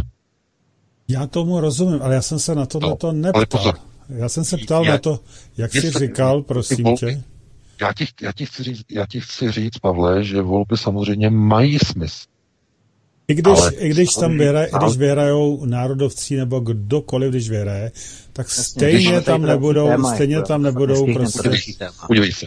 Tak, z toho pohledu se chci zeptat jenom prostě. Podívej se, já vím, kam míříš, Pavle. Ty chceš říct, že prostě k volbám nemá smysl chodit, protože se tím vůbec nic nezmění. Vím přesně, kam tady to míříš. Jenže to je přesně ono, na co oni čekají. Hmm. Oni chtějí, aby lidé k těm volbám nešli. Hmm. Jenže druhý extrém je, když lidé říkají, my musíme jít k volbám, aby tam aspoň někdo byl, protože když budeme volit někoho jiného, tak se tam nedostanou. Tohle to je to, s čím já mám problém. Mm-hmm. Proto lidé, však víme, jaká bude účast u evropských voleb. Však je to už naplánované, oni říkají, bude to nějakých 31-32%, tak by to jako mělo být okolo. Oni už to tak mají jako připravený, že tady to číslo tam bude takhle figurovat. A mají tam přesně už nastavené jako politické strany, které se tam dostanou. Mají na to korespondenční hlasy ze zahraničí a tak dále. Oni to umí. Jestli můžu, já jsem nechtěl, aby se to takhle rozvíjelo. Ano, a na to fakt nemáme čas. Ale opravdu. Jenom zkrátka říct, že ty, když jdeš volit do parlamentu, do českého parlamentu, tak tam volíš prostě nějaké kandidáty, které znáš a vkládáš v nich důvěru. To znamená, ty volby mají smysl. Ale to, co skutečně nemá smysl, tak je očekávat záchranu národa v orgánu a v tělesu, kde to není možné. To znamená, že když teď proběhnou volby, tak já ti přesně řeknu, s čím oni se setkají. Ty to takzvaně, nemluvím o mainstreamových stranách, to je něco jiného, ale o těch takzvaně alternativ. Tyto strany budou konfrontovány s realitou uvnitř Evropské unie. To znamená se způsobem fungování a při prosazování jednotlivých zákonů, tak jak o nich mluvil Miroslav Ransdorf. A budou muset začít dělat obrovské kompromisy, které jim jejich vlastní voliči nikdy neschválí. To je přesně cílem voleb do Evropského parlamentu. Diskreditace národních stran. Jejich likvidace. Proto jsem očekával, že strany na tenhle ten zákeřný mechanismus nepřistoupí a že nebudou kandidovat do Evropské unie. No a já místo toho jsem se dozvěděl různé pomluvy, že o mě někdo prostě šíří informace, že prostě já vyzývám k tomu, aby lidi nechodili k volbám. No samozřejmě zase... To já taky neříkám. Chápete? To jsou lidi, kteří prostě neustále se snaží manipulovat a překrucovat prostě moje slova, ale znovu já vám říkám, jediným výsledkem bude, že všechny ty národní strany, ale já teď nemluvím o Marine Le Pen a jejím národním shromáždění, protože oni se rozhodli pro nějaký přístup a to je jejich věc, to je jejich problém. Ale strany, které se dostanou do Evropského parlamentu, tak budou muset začít dělat prostě mnohé kompromisy, které povedou k diskreditaci vlastní strany, která povede k rozbití podpory ze strany voličů. To znamená, pojďte k nám do Evropské unie, pojďte k nám vy všechny alternativní strany, pojďte k nám, abyste se mohli zdiskreditovat. Pojďte k nám. Proto říkám, že já vím, jak je to nastavené, že konec konců to nebudeme to rozebírat, jak funguje tohleto Evropská unie. To je tak nastavené. Tak už toho nechme, jo, protože lidi by asi říkali, že jsem zase vyprovokoval téma, který to nechme toho, prosím. Ano, nechme toho. Je to kvůli tomu, že si nastolil velmi zásadní a závažné téma, které je třeba opravdu jako probrat. Takže já ho pouze vysvětluju. To není tak, že by lidé neměli jít k volbám. K volbám jít musí. Ale musí si uvědomit, že jít k volbám do Národního parlamentu má úplně jiný cíl, než jít k volbám do Evropské unie. Protože cílem Evropské unie je likvidace národních stran v rámci jejich diskreditace v procesech Evropské unie. A to je teda jejich smysl, jo, těch voleb, aby zdiskreditovali... Jejich smysl, protože oni už mají připravenou. Oni už mají připravenou Marine Le Pen, ta už je zpracovaná. Kdo ovšem není zpracovaný, tak je Fidesz, Orbánův Fidesz. Kdo není zpracovaný, tak je naivní Salvini, Matteo Salvini, protože to je naprostý, já nechci říkat politický diletant, to rozhodně ne, ale on naprosto netuší, on měl rozhovor, měl na italské televizi, na Berlusconu, na televizi měl povídání o Evropské unii, tohleto, a on vůbec netušil ani, jak se předkládají prostě zákony do Evropského parlamentu, on to netušil. Úplně nepolíbený, jako jo. Ale tohleto je problém vlastně všech těch alternativních stran. To znamená, oni si myslí, že můžou reformovat nereformovatelné a aniž by je to něco stálo. Protože snaha o reformu nereformovatelného je bude stát úplně všechno v Evropské unii. Takže smysl těch voleb teda je zdiskreditovat ty národovédské strany, ano? Ano, přesně tak. A proto to mají lidi k těm volbám jít, aby v tom pomohli, ano? Bude to znít paradoxně, bude to znít divně, ale... Pro mě by bylo úplně nejlepší, kdyby si všechny národní strany uvědomily, že kdyby se soustředili na ukotvování národních systémů řízení, tak můžou vystoupit z Evropské unie, když vyhrajou volby a když získají dostatečnou podporu u vlastních voličů. A nemusí se doprošovat někde nějakých reform Evropské unie. To znamená, tam nenajdete žádný soudce v té Evropě. Tam ty jednotlivé národní strany hájí své zájmy svých vlastních zemí. Tak obrovský odpor proti změnám v Evropě nenajdete v žádném národním parlamentu. To znamená, podívejte se, jak to dělá Viktor Orbán. Ten mění národní procesy zevnitř svého státu. Proto je tak nebezpečný pro Evropskou unii. Nikoho jiného oni se nebojí. Oni se bojí Orbána, protože on dokázal zmobilizovat vlastní lid a postavit ho proti Evropské unii. Takže to by bylo na dlouhé povídání. Samozřejmě, že lidé půjdou k volbám a jako můžete zvolit systém takzvané farážizace, já tomu říkám farážizace Evropské unie. Pokud vás zajímá, co to je farážizace, Nigel Farage, tak to je model provokatéra. To znamená, nepřítel Evropské unie je zvolen do Evropského parlamentu a dělá tam divadlo a útočí proti Evropské unii a tím získává politické body u svých fanoušků doma. To je jeden z možných způsobů, jak si udělat třeba popularitu. To znamená, voliči doma to ocení, ale jinak efekt nařízení Evropské unie to nikdy nemělo. To, co tam Farage předváděl celou dobu. To doufám všichni chápete. Taky proto Brexit nebyl realizován z Evropské unie, ale z Británie. Z domova, nikoliv z Bruselu. No, ale jak říkám, tohle to musí lidé poznat, pochopit. Já jim nemůžu tlačit věci do hlavy, které nejsou ochotní akceptovat. Nicméně jsme tady tím zabili, dobrých 15 minut, takže se omlouvám. Já se taky velmi omlouvám. Ano. Musíme se pustit do tématu ještě do jednoho. A když tak přetáhneme a zkrátíme interakce, co se dá dělat. To bych nerad, protože lidi už tady volají celý nažavený, takže to bych nerad. Vítku, prosím. Facebook začal mazat profily konzervativních politiků a aktivistů. Proces se okamžitě okopíroval do České republiky. Držitel vyznamenání od CIA Michal Koudelka na semináři varoval před ruskými vlivovými operacemi. Jan Hamáček také informoval, že vnitro začne více sledovat alternativní weby. Já bych to pochopil tak, že se snaží u nás vyvolat jaksi občanské nepokoje a destabilizovat stát.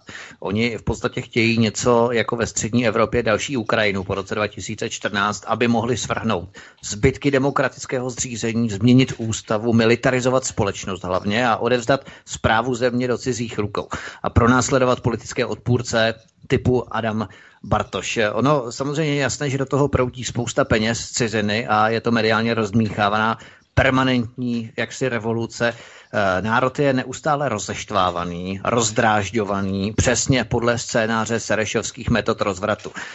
Měli bychom pozorně sledovat, já si myslím, VK, kdo se na tom podílí, kdo hecuje v médiích, kdo hecuje v ulicích a kdo hecuje ve školách hlavně, a což v podstatě nemá s demokracií nic společného. To je snaha o státní převrat organizovaný ze zahraničí. No a jenom otázkou času, než dojde k tragédiím a lidským obětem. Mně skutečně přijde jakoby čelní představitelé záměrně přilévali olej do ohně. Když si to zrekapitulujeme, nejprve Rychetského družina s absolutně stupidním judikátem ohledně Rusů, které nebudeme upytovat v případě, že nesouhlasí s připojením Krymu k Ruské federaci. Potom následuje antikvariát, který zakazuje politickým oponentům objednávat knihy. Následuje živnostenský úřad, který ekonomicky likviduje politicky nepohodlné osoby, zákazem jejich online nakladatelství třeba. Dál držitel ceny od CIA, šéf BIS Michal Koudelka varuje před ruskými vlivovými operacemi. Dál Jan Hamáček slibuje, že ministerstvo vnitro bude víc fízlovat, víc špiclovat, víc šmírovat, víc monitorovat, víc kontrolovat, víc dohlížet. Takže tady vidíme jaksi systematické takové miniaturní krůčky, které ale když skládáme do souvislého logického řetězce, tak to dává naprosto jasný smysl hecovat, rozeštvávat, rozdrážďovat národ. Nepřijde ti to taky tak? No, tady teď slyšíme se, halo, slyšíme se? Ano, slyšíme se, v pohodě. Jo, výborně. No, co já na to říkám? No, já bych jako rozeštvávat. Tohle není ani rozeštvávání, jako spíš upevňování moci, která už jenom potvrzuje to, že na demokratické principy už se dávno nehraje. Oni, kdyby chtěli prosazovat demokracii, tak budou dodržovat nějaké ty základní mantinely, které jako by byly nepřekročitelné, ale ne. To je událost za událostí. Neustále jsou porušována lidská práva. Na Facebooku mazání názorů, umlčování, zakazování publikování knih, zakázali psát, zakázali zpívat, jako v té písni od Karla Kryla. Není možné se ubytovat v hotelu a tak dále. To znamená, je to systém fašizace. Už to není demokracie, je to fašizace. Fašizace, tedy vláda elit. No a to je výsledek většinou vždycky selhávající demokracie. Tam, kde demokracie končí, nastupuje fašismus. To znamená vláda elit. Protože ty uchopí veškerou moc. Jejich snaha o uchopení vlastně probíhá i během demokratického systému. Je to přirozený vývoj, ale demokracie sama o sobě je naprosto, řekněme, neživotaschopná, jestliže je založena na nekvalifikovaném volebním elektorátu, který nemá dostatečné kvalitativní a znalostní předpoklady pro dosazování národních a neskorumpovaných řídících elit. No a to je proces, který by normálně měli občané garantovat minimálně svojí většinou. No a vzhledem k tomu, že to tak už dávno nefunguje, tak to znamená, že vlastně ten systém se z politické roviny, oné, řekněme, politické korupce začal kopírovat směrem do nejnižších vrstev obyvatelstva. Lidem už je jedno, co se tam nahoře děje. Úplně jedno. Fuk. To znamená, že nechodí k volbám, k těm, ke kterým musí volit, chodit vždycky. To znamená k volbám, kde se volí do národních sborů. No a jaké jsou to sbory? Je to parlament, jsou to kraje a jsou to města. To znamená takzvaný komunál. To znamená, do těchto tří těles musí chodit vždycky lidé a voliči a měli by chodit. No, jenže problém je v tom, že ani do těchto národních těles voliči nevolí ty kandidáty a nevolí ty kádry, které by měly volit, protože zkrátka na těch kandidátkách až na výjimky vůbec nejsou. A pokud náhodou tam jsou, tak jsou na nevolitelných místech a místo nich, na těch čelních místech, těch kandidátek, jsou, vy víte moc dobře kdo. Abych zase nedělal nějaké vlny. Víte to moc dobře, kdo tam je. Kdo tam je dosazován. A tím je to dané. Takže volič, který jde volit, tak se snaží nějakým způsobem prosazovat své vlastní cíle. To znamená, volí někdy nějakou politickou stranu do národního tělesa, ať už je to komunál, kraj, anebo je to parlament, to už je jedno, nebo senát, nebo i prezident. To prostě všechno má ten volič ve svých rukách. To může ovlivnit. Zatím mu to právo nikdo nevzal. Zatím se ještě nestalo, že by prezident řekl, já nepověřím sestavením české vlády vítěze v parlamentních volbách, protože se mi nelíbí, já radši pověřím někoho, kdo skončil na druhém místě, jako druhý v pořadí. No to se ještě nestalo, zaplať pánbů. Takže to znamená, že můžete věřit tomu, že máte nějakou šanci změnit politické procesy a proto má smysl chodit k volbám, k národním tělesům, volbám do národního tělesa. Ale jestliže jdete do Evropského parlamentu, kde šéf komise vám říká, že vás bude bojkotovat, bude vás blokovat, nepověří vás, i když vyhrajete volby, tak vám přece musí dojít, jakou roli v tom parlamentu budete mít. Budete vydíráni, abyste ustoupili ze svých požadavků, abyste kšeftem kus za kus prodali vlastní politickou národní integritu výměnou za to, že něco vám bude dovoleno prosadit. Za cenu vaší vlastní diskreditace. No, takhle je to nastavené v té Evropě. Tam oni nečekají na nějaké reformátory. Ano, oni chtějí reformu, ale tu svojí. Das neue Europa. Tu oni chtějí. Ta je po jejich reforma. Oni nechtějí tu reformu, kterou přinese nějaká Lepénová se svojí ekvipáží. Ne. To je jinak.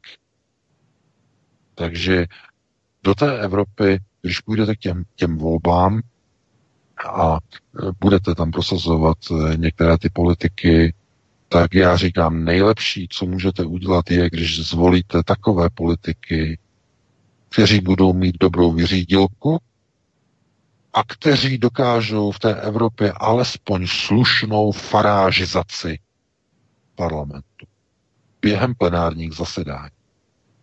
Aby ta národní strana si aspoň u svých voličů udělala doma lepší výsledky, protože to pomůže.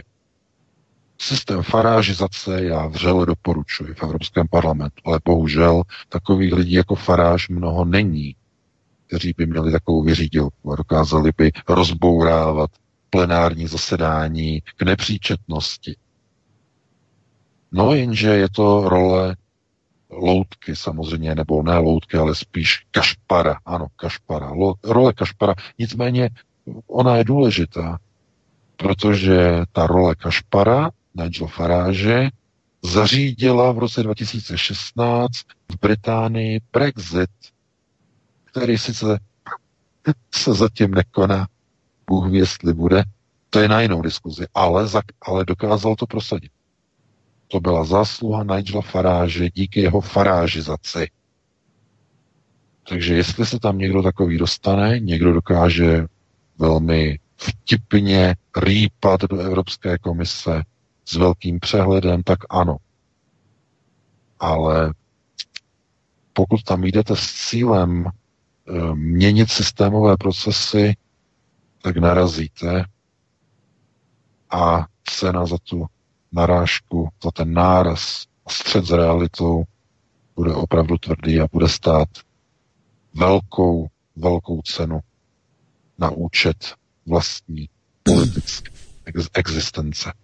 Takže já bych tady to ukončil, máme 21.07, vím, že končíme zase tady to téma jako nějak ne příliš optimisticky, ale co jiného než, řekněme, pesimistické a různé neoptimistické závěry lze vyvozovat ze současných procesů v celé Evropě, protože to bychom mohli tím strávit dlouhé a dlouhé hodiny a hledání nějakých pozitivních věcí. K tomu doporučuji například vždycky závěr vysílání na TV Nova. Nevím, jestli to ještě pořád funguje, kde dávají vždycky ten pořad krátký, nevím, blbec nakonec, nebo borec nakonec, co to jmenuje, nebo tak nějak. Takže, nebo zvířátka a takhle, takže tam uvidíte pěkné věci. Já si opravdu myslím, že v této věci my nedokážeme teď momentálně přinášet nějaké velmi pozitivní zprávy. Takže se omlouvám. Já tam dám aspoň jednu pozitivní láskyplnou písničku, aby se to trochu vykompenzovalo. A pak pojedeme, ano?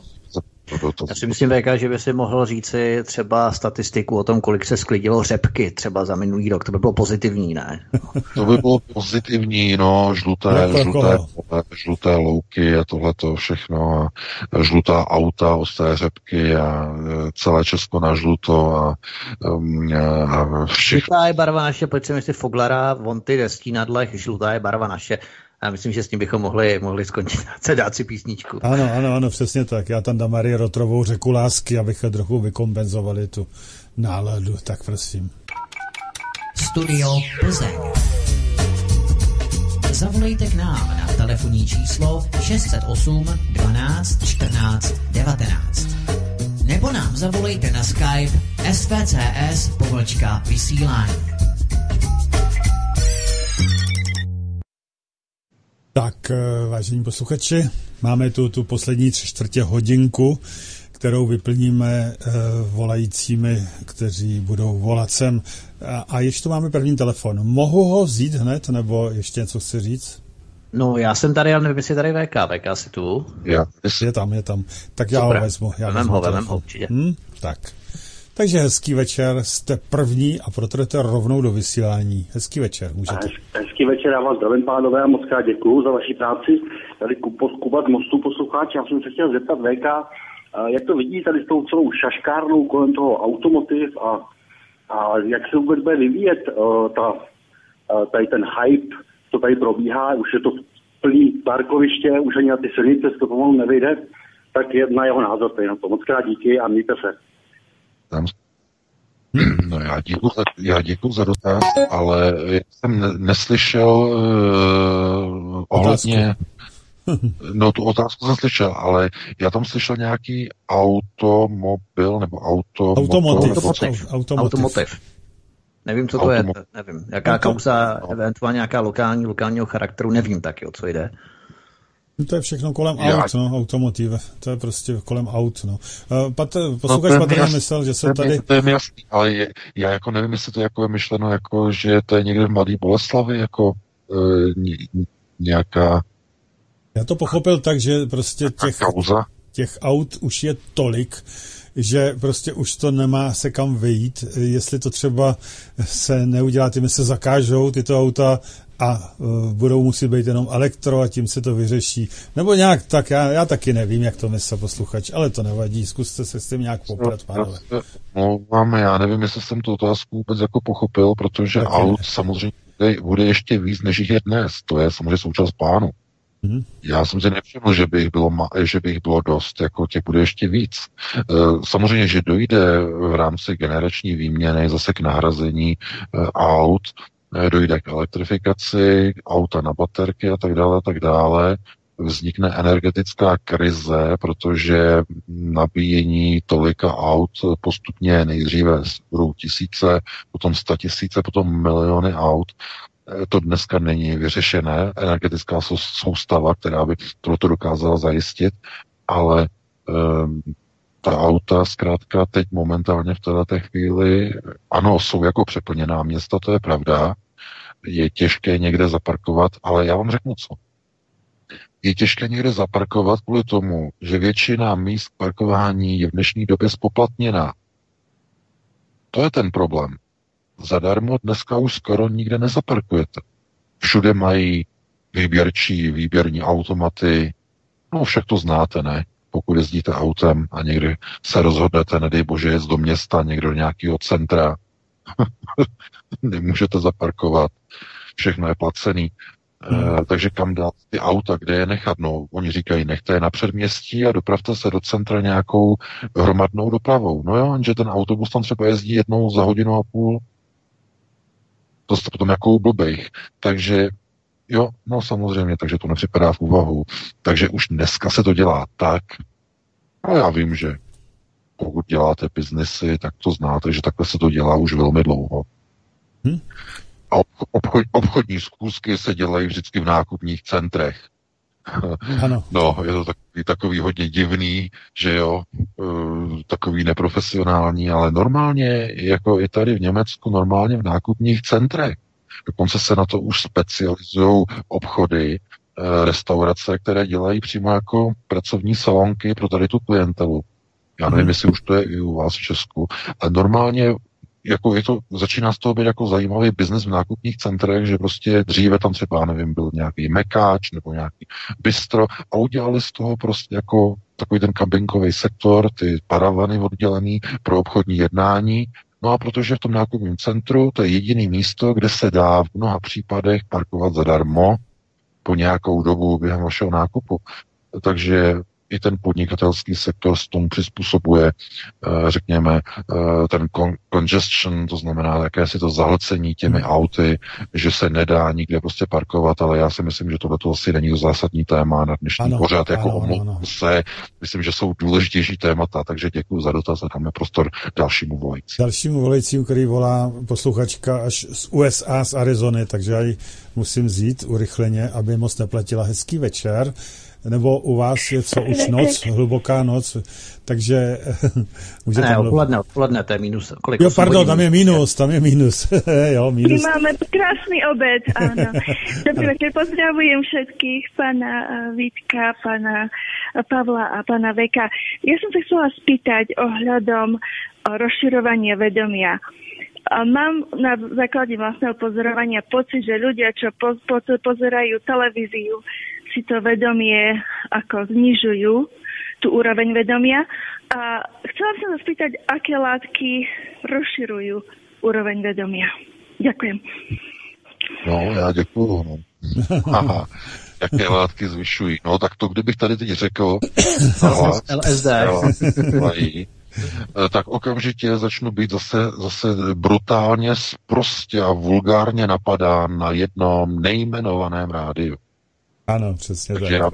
Já bych vám strašně rád řekl, které ty látky to jsou. Samozřejmě, ale opravdu já nebudu tady prostě... O toho jsou jiné pořady. Od toho jsou jiné pořady, takže ano, takové ty látky jsou, ale já říkám, pro boha, proč používat někde nějaké látky, proč někde něco do sebe brát, nějaké tady ty věci, pokud se chcete rozšířit jako vědomí nějakým jiným způsobem, tak tím ideálním způsobem je poslech hudby. Určitého typu hudby. Dalším skvělým nástrojem je určitá, oni tomu říkají, kognitivní činnost mozku. To znamená, například díváte se na podnětné obrazy, které jsou zajímavé. Tím nemyslím, že půjdete do galerie moderního umění na různé ty čmáranice a tak dále. Ale podnětné umění, to jsou například věci, které se nedají definovat ve smyslu, že by se řeklo nějaká pěkná krajinka, je ten právě ten daný objekt, který za to stojí, ale ne. Je to něco, co vás zaujme, zastavíte se a začnete nad tím přemýšlet. Tím startujete kognitivní otevírání mozku. Komunikace. To znamená, vidíte informaci a začínáte nad jejím významem a myšlenkou přemýšlet. To je nejlepší a nejkrásnější vůbec trénink. Další nebo třetí možností jsou různé mantry. To znamená, pustíte si mantru, jsou různé, které si opakujete a pustíte si je na různých frekvencích a tak dále. A to vás krásně jakoby prostoupí a tak dále, Pokud máte určité, řekněme, otevření své mysli, tak vám to pomůže. Pokud jste zabedněný, tak si řeknete, to je nějaká divná opakovaná směsice zvuků, co mi to má dát, tomu nerozumím. No tak to samozřejmě pro vás potom není. No, ale já si myslím, že kdo se o tady to zajímá, tak určitě si tady ty informace dokáže získat na mnoha zdrojích. Určitě. Ale co se týče jednotlivých látek, tak opravdu tady nebudeme něco propagovat, protože zase by nás někdo obvinoval a to opravdu nebudeme takzvaně podněcovat. Tak.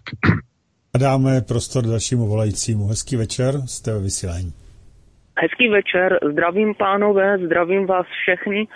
Já bych měl dotaz na pana VK.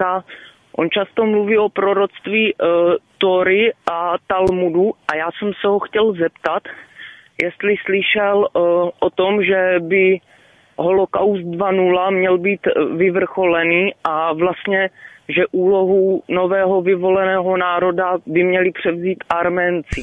Jestli o tom něco ví, nebo o tom něco má nastudovanýho. Dobrý, děkujeme za otázku, nashledanou. Děkuju, hezký den, nashledanou. Tak prosím. Já děkuju za dotaz. No, tohleto myslím, že to pochází od koncepce sociální bezpečnosti KSB. Myslím, že Levanet a ten směr, ta linka na pana Pekina. Takže já tady odkážu na tady ten směr a jako kdybych měl tady to komentovat, tak tomu bych se opravdu jako nevyjadřoval k něčemu, k čemu bych se mohl jako znalecky postavit. Já mám trochu jiné informace, já mám trochu jiné přesvědčení. Teď právě momentálně stojíme před dokončením šachové koncovky nového světového řádu, po které světový sionismus převezme vládu nad touto zemí. Pro žádné Armény tam nebude prostor. No, pro ty už vůbec ne, samozřejmě. Z mnoha důvodů. Protože, řekněme, ony ortodoxní směry budou postupně vytlačovány. A nejenom v zakavkazských zemích, ale především v Rusku. Což je samozřejmě děsivé, ale to bychom zabíhali do velmi podrobných detailů, takže já se omlouvám, ale tady opravdu předám nebo přenechám vlastně ten směr, aby tady ten dotaz byl položený například na jiných serverech, které se tady tím konkrétně zabývají. To bude, myslím si, daleko lepší. Takže ale stejně děkuji za dotaz. A já beru dalšího posluchače. Hezký večer, můžete. Dobrý večer. Já jsem si přečetl knihu Nový vládci světa od Jana Ziglera a tam jsem se dočetl něco o nějakém výboru 133. Existuje ještě? Výbor 133? Ano, to je skupina zástupců velkých firem, které se vyskytují v Evropě. Je jich asi tak 200 těch zástupců, a které zastupují 200 firem. A jenom tito lidé směli kdysi ještě před 20 lety předkládat návrhy na zákony v uvozovkách, na zákony nebo rozhodnutí Evropského parlamentu. A já když tedy lidem vykládám, jak ten Evropský parlament funguje, tak jsem se prozatím na to vždycky odvolával a vysvětlil jsem lidem, co ten výbor 133 je. Ale podle toho, jak pan Vejka mluvil, tak už asi neexistuje. A vyvoláte, jestli můžu vědět, vyvoláte odkud? Z Vídně. Vídně. Dobře, takže já nevím, teda já, abych pravdu řekl, jsem o tom někdy neslyšel. Ty jo, VK? Tak, děkujeme za dotaz, mějte se krásně. Ano, děkujeme, naschle. No, já taky děkuji za dotaz. No, výbor 133 to je jeden vlastně z konceptů takzvaného nového světového řádu nebo takzvané mocenské pyramidy. Výbor 133 je nebo je takzvané uvažované evropské těleso Evropské unie, systém poradců, kteří rozhodují o vývoji Evropy. Mluvil o tom nedávno, jak on se jmenuje, no, analytik také. Teď si nemůžu vzpomenout na jeho jméno. No, mluvil o výběru 133.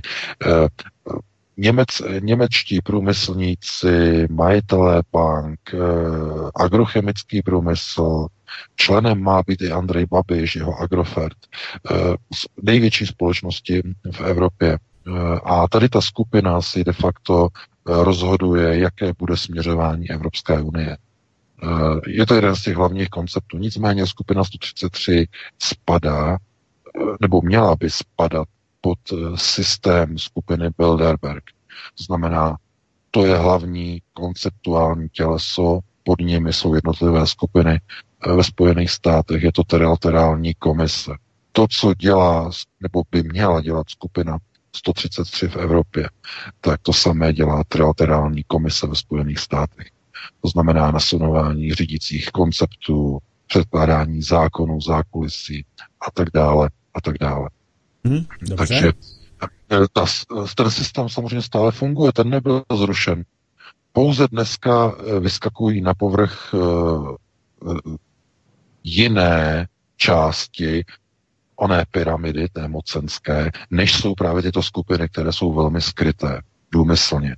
Takže takhle bych to uzavřel a myslím si, že to bylo zodpovězeno, takže bychom dali prostor dalšímu volajícímu.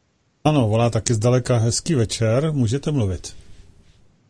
Zdravím Svobodný vysílač, tady posluchač z Moravy, zdravím pana Véka a Jivítka. Rád bych podotknul jenom v krátkosti, aby Vítek se na pana Véka nezlobil, že občas má odpovědi s přesahem, protože jeho osobnost je vůbec celkově s přesahem. Má tak široké znalosti, že je potřeba ty věci opravdu vysvětlovat a lidi to pak pochopí víc. Tak aby se Vítek nezlobil, vím, že Vítek rád jede a že to valí a hrne to taky dobře, takže Vítku nic nezvím. A chtěl bych se zeptat, nebo v perspektivě, poděkovat panu Martinu Martikánovi za to, že teda překládá pana Valerie Viktoviče Pěkina svým osobitým způsobem, sice ne jinak než na nejmenovaném rádiu, kde to teda je doslovně, ale pan Martin Martikán to pojal osobně, ale velice dobře a já mu za to děkuju, i za ty vsuvky. A moje otázka zní, pane Věka, jaký máte, prosím vás, názor na Valerie Viktoviče Pěkina, osobní i profesní, to je jedna otázka. A druhá jednoduchá otázka je, jaký máte názor na Rusko jako takové, na zemi jako takovou. A navíc můj názor osobní je, jsou to Slovani, mám je rád, ať je Rusko, ať je Česko. Děkuji, budu poslouchat. Naschle. Já taky děkuji. Já děkuji za dotaz. Jaký má názor na Valerie Pěkina? No, já si jako neodvažuji ho nějak posuzovat, protože ho osobně neznám. A lidi, který osobně neznám, tak je nemůžu nějak charakterově posuzovat. Já můžu posuzovat tedy pouze jeho pořady, které jsou dostupné tedy, i v překladech. A já jsem to už jednou, myslím, psal a jasně jsem se k tomu vyjadřoval už v minulosti, myslím dokonce i na tom předchozím rádiu a tak dále, už několikrát, že on říká A, to znamená Valerij Pjakin říká A. A bohužel už neříká to P. A protože já vím, že to B zná, tak si myslím, že by měl to B také říct. I když chápu, že po smrti jeho manželky on už to B říkat nesmí, protože by si přidělal problémy. Protože on funguje v jiném prostoru. A pokud vás to zajímá, tak když jste v Rusku, nemůžete se dotýkat chasidské Rusy. Nesmíte se o ně otřít ani milimetr.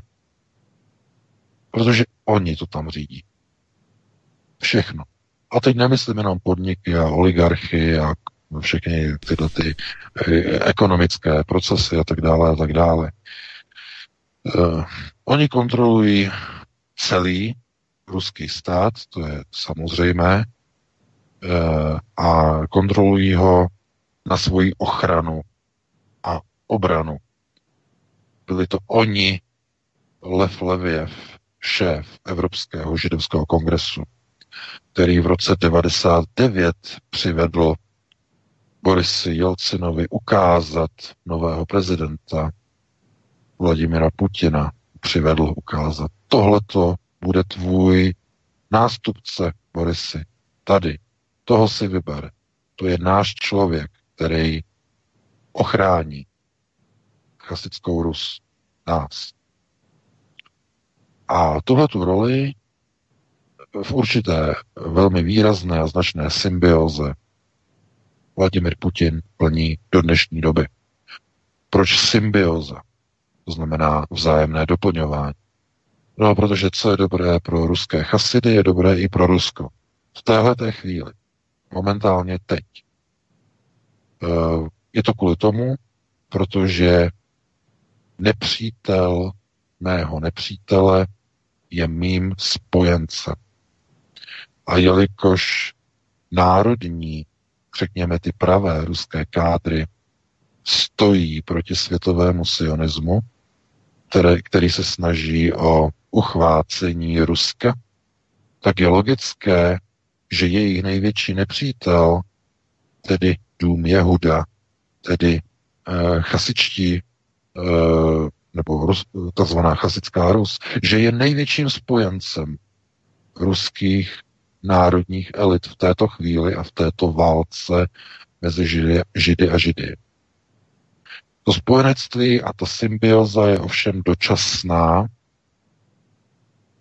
a všichni víte, do jaké chvíle, do jaké doby. Než bude rozhodnuto, jaký osud potká Jeruzalém a jakým způsobem bude zařízen Velký Izrael. Protože ve chvíli, kdy jedna z těchto stran zvítězí a bude blízko k dosažení takzvané světové moci, buď skrze nový izraelský Babylon, skrze Jeruzalém jako hlavní město světa, anebo skrze zničení Izraele a světovou vládu nového světového řádu, skrze světový sionismus, tak na základě toho potom bude jasno, kdo bude vládnout zotročeným národům, včetně toho ruského. Mm-hmm. A jestli vás zajímá, proč? A to se neposlouchá dobře, samozřejmě. Víte, jaká země na světě má největší v přepočtu na obyvatele největší muslimskou, islámskou migraci na světě? No, je to Ruská federace. A tím je to dané.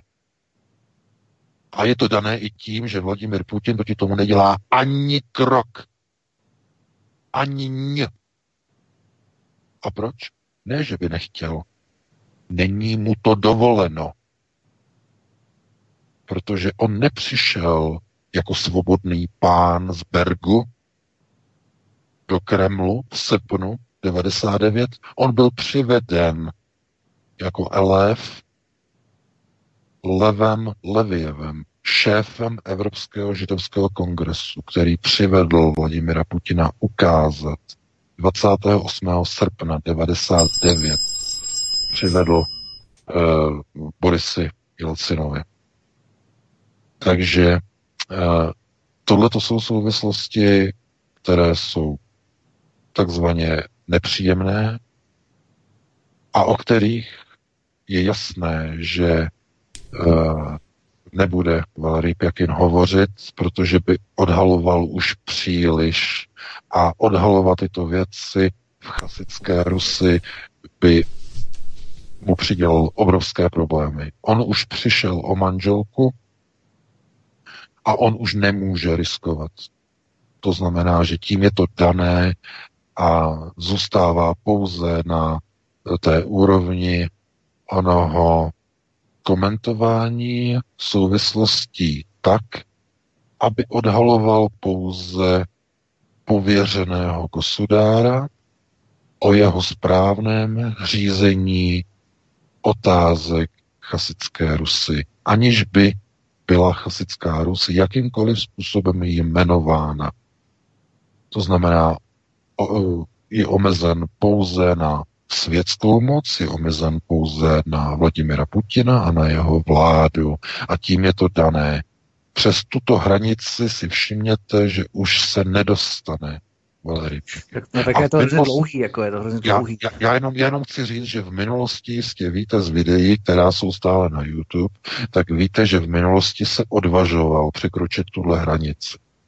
Mluvil o vlivu Židů v Rusku, o tom, jakým způsobem se dostali k moci, co všechno prováděli. To bylo v době, kdy ještě měl svůj manžel. Od té doby nic. Od té doby našlapuje velice opatrně. Já ho nekritizuji za to, protože ve stejné situaci, kdyby mě potkalo to, co potkalo jeho, bych nemohl dělat nic jiného. Byl bych na tom úplně stejně. Takže z tohoto důvodu to nebudu hodnotit a i tak, i přesto dělá záslužnou práci a myslím si, že otevírá mnoha Rusům oči, i když jenom na 50% a i když jim říká jenom to A, to B, zkrátka se musí Rusové dozvědět někde jinde. Otázkou je, jestli to náhodou nemůže Valerije Pjakina v nějaké chvíli diskreditovat, že například by něco tajel, aniž by to chtěl. No a to bylo na jinou diskuzi, na to nemáme čas, takže dáme vašemu volající. Volající teď není, protože jsem se s ním nemohl domluvit absolutně, aby si vypnul rádio, takže není. Ale já tu mám otázku, já jsem tam dal obrázek, možná, že někdo ho tam taktéž uvidí, já ho tam takhle zkusím pustit, anebo a není třeba. Proč je od roku 92 při každé vojenské přehlídce 9. května vždy zamaskováno mauzoleum Vladimír Iliče Lenina přikrytím nějakým většinou bledě modrým reklamním plakátem oznamující datum dne vítězství? Se tady ptá posluchač nebo posluchačka, teď nevím, to je jedno. Co myslíš, proč to tak je? A opravdu ten obrázek to dokazuje a je to zajímavé. Však o tom mluvím teď celou dobu. Mm-hmm. Kdo to byl Vladimír Ilič Lenin? Ulyanov. No byl to kádr domu Rothschild, který měl rozpoutat bolševickou revoluci, na jejímž základě by sionisté se dostali k řízení a k procesům v tehdejším Rusku. No a kdo byl tehdy likvidován? No byli to místní židé, to znamená chasičtí. Oni byli likvidováni. Čeka, likvidovala tehdejší zbohatlé, ještě za dcera zbohatlé ruské židy, samozřejmě chasidské. Takže oni čelili do Musio. No a Lenin byl jejich kádrem. Proto když oni po dosazení Vladimira Putina chasičtí teď kontrolují Rusko, tak pohrdají Leninem a klidně si dovolí jeho mauzoleum zakrývat. Což dříve nebylo myslitelné, samozřejmě. Ale teď je. Oni si nemůžou dovolit, pozor, oni si nemůžou dovolit Lenina odstranit. To by nebylo dovoleno, protože by proti sobě poštvali obrovskou vlnu tsunami a oni nechtějí rozmíchávat v Rusku různé emoce ohledně Lenina a tak dále, ale dovolí si ho takzvaně dovolí si ho zakrýt. Ano. Aby ukázali, že oni momentálně prosazují něco jiného, že oni byli ti, kteří trpěli tehdy za bolševické revoluce. Oni na to měli doplatit. Jejich majetky, jejich továrny. No a dnes oni rozhodují, oni řídí. Proto mauzoleum je zakryto. Jako symbol. A tím to hasne. Jim to stačí, ten symbol zkrátka stačí vyslat. Teď řídíme my. Takhle oni to vysílají. Takže mě to nepřekvapuje a jasně to vykresluje tady ty souvislosti a znaky. Nicméně je to taková ta rovnovážnost, je tam nastavená velmi výrazně. Možná si všímáte, že při tady těch přehlídkách vždycky, když vlastně z té brány, vodárenské brány, vyjíždí v tom autě ministr obrany Šojgu, tak se tam vždycky zastaví a jak tam stojí v tom autě, tak se pokřižuje. On jako šéf armády, generál, se pokřižuje. A teprve potom se auto znovu rozjede a pokračuje k tomu průvodu. Tohle je to právě to souručenství v té válce, souručenství židokřesťanů. To znamená, chasičtí se v Rusku spojili s pravoslavím, protože čelí sionismu. A znovu, jedná se o symbiózu, která je pouze dočasná. Dočasnost je tím hlavním úsečným kamenem současného stavu. Takže, ale znovu, vidíte, že ani Vladimír Putin není mu dovoleno, aby zastavil islámskou migraci do Ruska. I když není hloupý a musí mu být jasné, co to znamená islamizace ruského prostoru. Co to bude znamenat za příštích 20, 40, 50 let. Dobře, máme další telefon. Takže jste ve vysílání, prosím. Dobre, ďakujem. Ja volám z Nemecka. Ja by som sa chcel opýtať pána VK, že či počul o nemeckom vizionárovi Aloisovi Illmayerovi. On tuším umrel v 50. rokoch a on dosť presne ako odhadoval budúcnosť. On počas vojny bol schopný povedať ľuďom, kde dopadne bomba, a zachránil tak veľa dedinčanov. Bol to veľmi prostý človek a celkom sa ním zaoberajú tu ľudia v Nemecku. Je aj kniha o ňom a sú tam popisy ohľadom tretej svetovej vojny, ako to prebehne. Sú tam spomínané nejaké doby, aj mapky dokonca. Takže či o ňom niečo pán Vejka vie. Ďakujem. Budem počúvať. Tak, děkujem, nashledanou. Tak. No, a děkuju za dotaz a já se omlouvám, ale tohle je pro mě úplně nové jméno.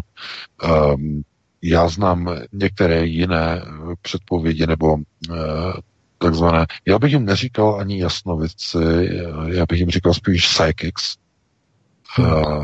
A tihleti psychics jsou lidé, kteří dokážou vidět prostě některé obrazy. Je to takzvaná dálková projekce na dál. A to, já se obávám, že tohle by bylo úplně na jiné povídání, to je velmi rozsáhlé téma. Každopádně předpovídání, dopadání bomb a tady ty věci. Ano, to je na zajímavou diskuzi, to Mnoho lidí tohleto mělo za války v České republice. Ale já si myslím, že tohleto jako by bylo úplně mimo téma dnešního pořadu, se obávám. Takže já bych teda dal si prostor dalšímu volajícím, pokud tady máme. Děkuji. Momentálně ne. Jestli se mohu já zeptat ještě, když už jsme byli na té ruské vojenské přehlídce, která proběhla 9. ku podivu, že? Pořád to tam drží do tradici.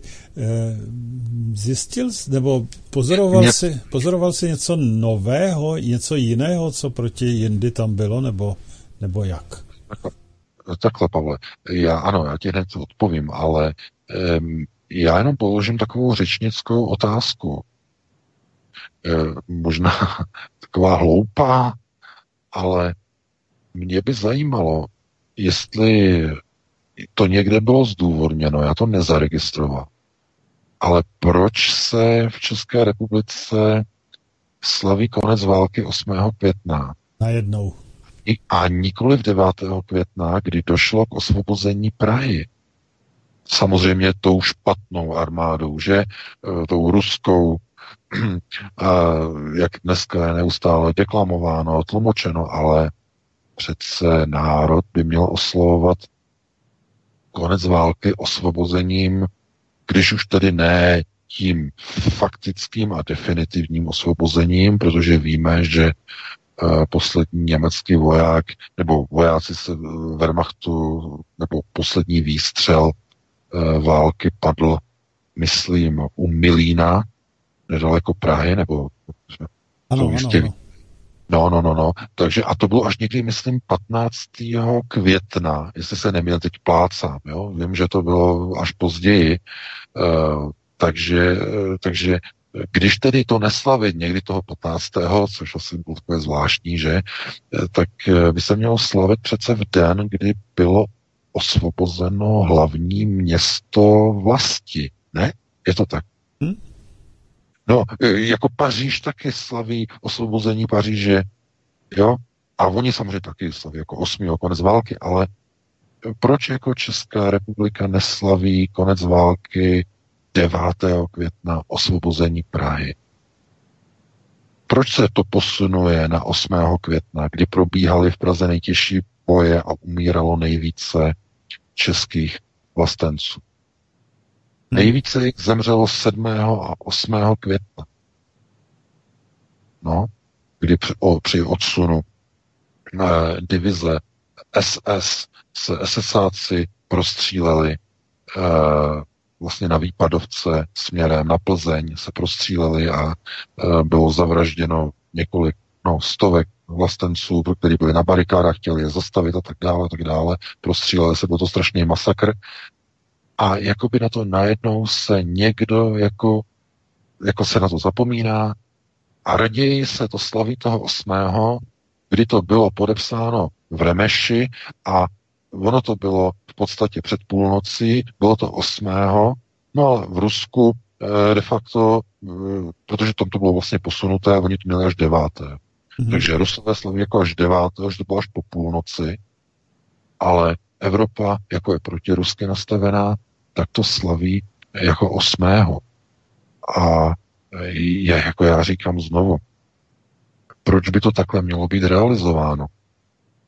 Proč by Česká republika neměla slavit konec války v den osvobození hlavního města 9. Tak to tak bylo celou dobu, že? Jak to bylo celou dobu, jako samozřejmě. Takže já nevím, jestli proto někde je nějaké jako politické vysvětlení z minulosti, jestli někde existuje nějaké politicko-historické vysvětlení, že to takhle prostě, jak se říká, zglajšaltovali, ale no opravdu, jako slavit prostě 8. konec války, když ten konec války byl až tedy po osvobození Prahy 9., tak mi to připadá jako hodně zvláštní, hodně iluzorní. Jakoby ten národ si nevážil ani vlastního osvobození.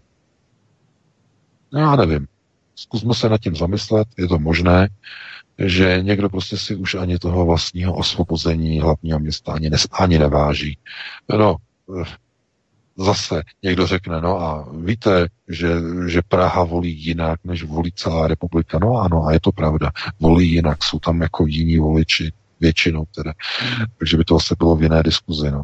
Je to rozhodně zajímavý. No a co se týče vlastně těch nějakých novinek, tak já jsem je nezaregistroval. Jenomže o tom Česká televize a nikdo nic prakticky neříkal, tak jsem se chtěl zeptat, jestli náhodou něco tě neutkvělo, jak si to na očích. Nevadí, nebudem to takhle protahovat, je tu další telefonát. Hezký večer. Paní Jeleno, můžete mluvit, prosím.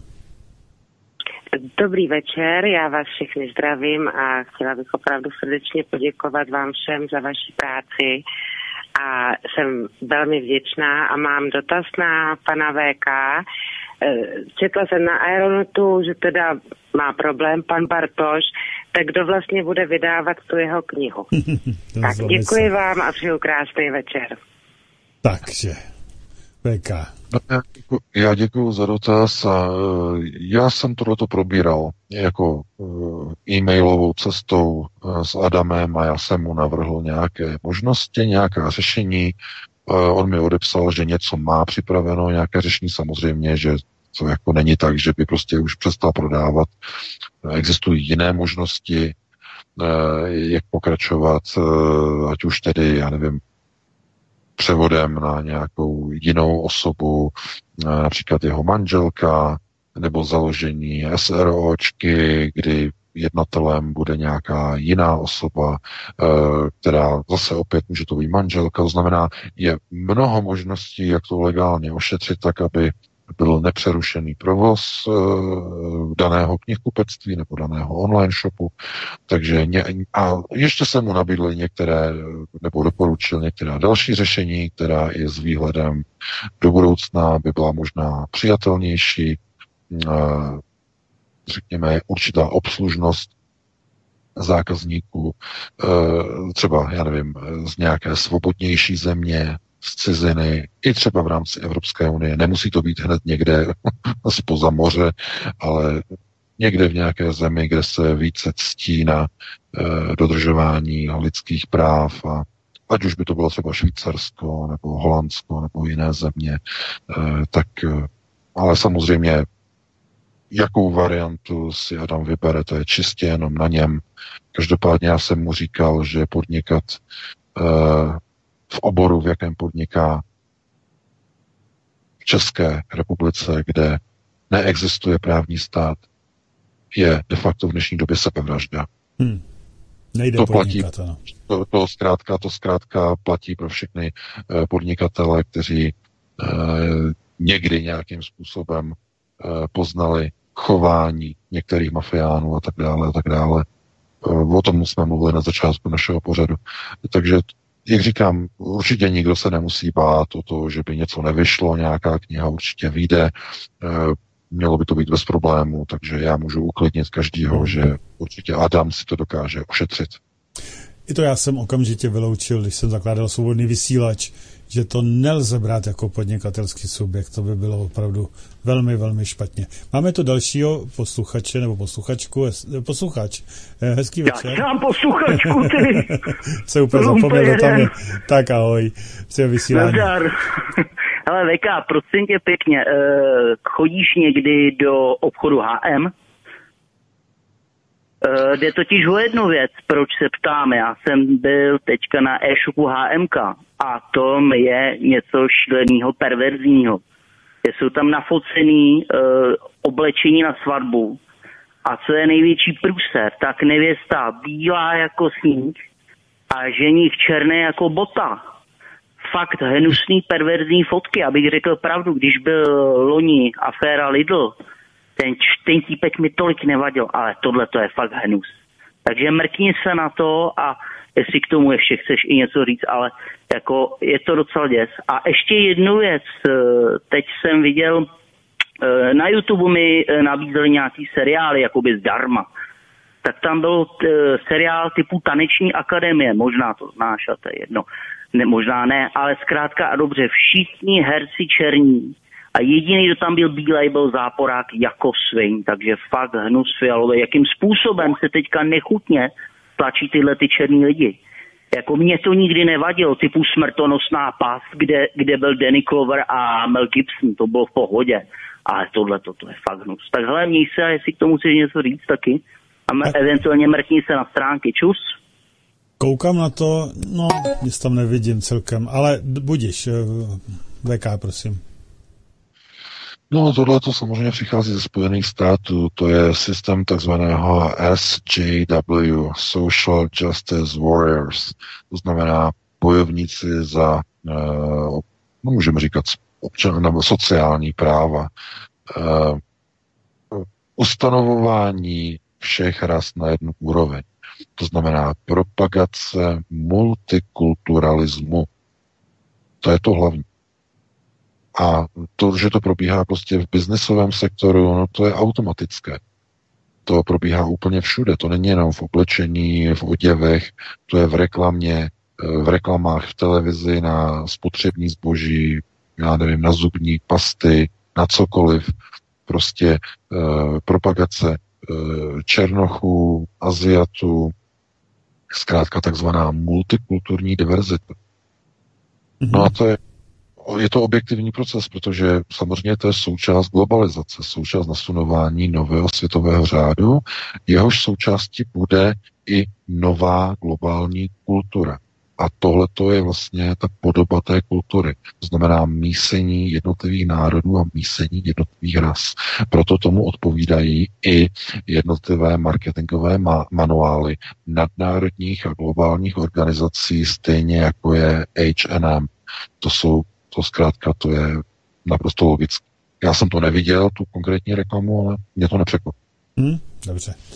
Takže máme další telefon. Hezký večer, jste ve vysílání. Zdravím, tady Jirka z Moravy. Já mám jeden poznatek k tomu, k těm oslavám Dne vítězství. Mně se zdálo, že chyběla letecká přehlídka. Možná, že to bylo asi kvůli té letecké havárii. A jinak děkuju za super pořady. Budu poslouchat. Díky, naschle. Tak, já nevím. Asi vám další telefon, ne? Nebo jaká chceš tomu se nějak vyjádřit? Já říkám, já jsem to tak zase pozorně nesledoval a je to možné samozřejmě, ale já myslím, že vojenská přehlídka asi nemá nic společného s civilním letectvím. Nevím, já jsem to nezaregistroval. Ale je to možné.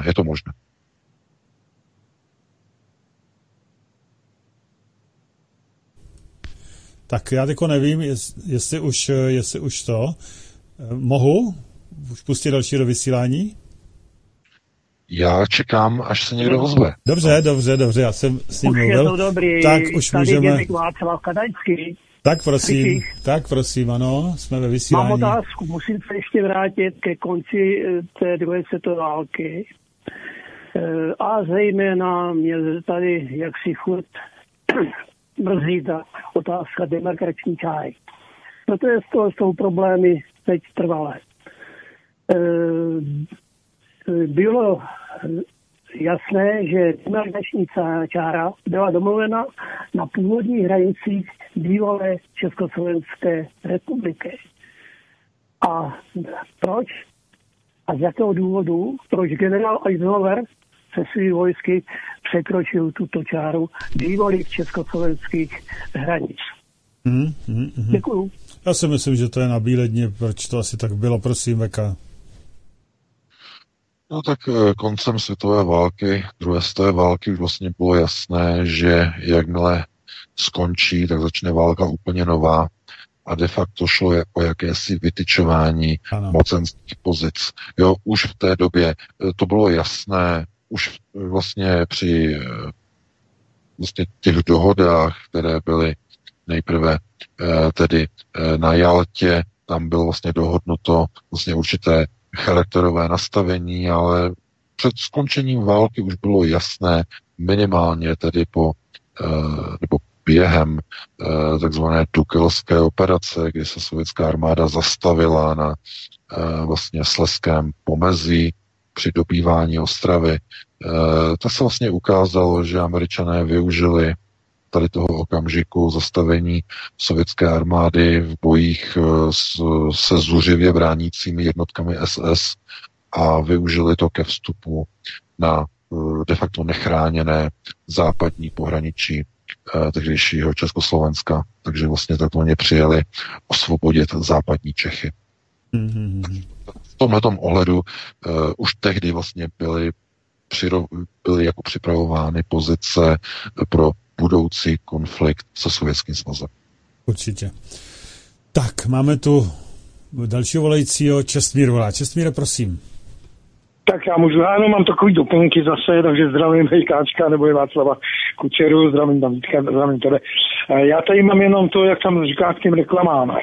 V televizi furt jede ta reklama na ten alkohol a tak si to představ, že tam pak přijde Černoška a ukradne tam normálně, jak se říká, jo, a napije se a zaspívá, no tak já myslím, že to v český hospodě by to nikdy neudělala.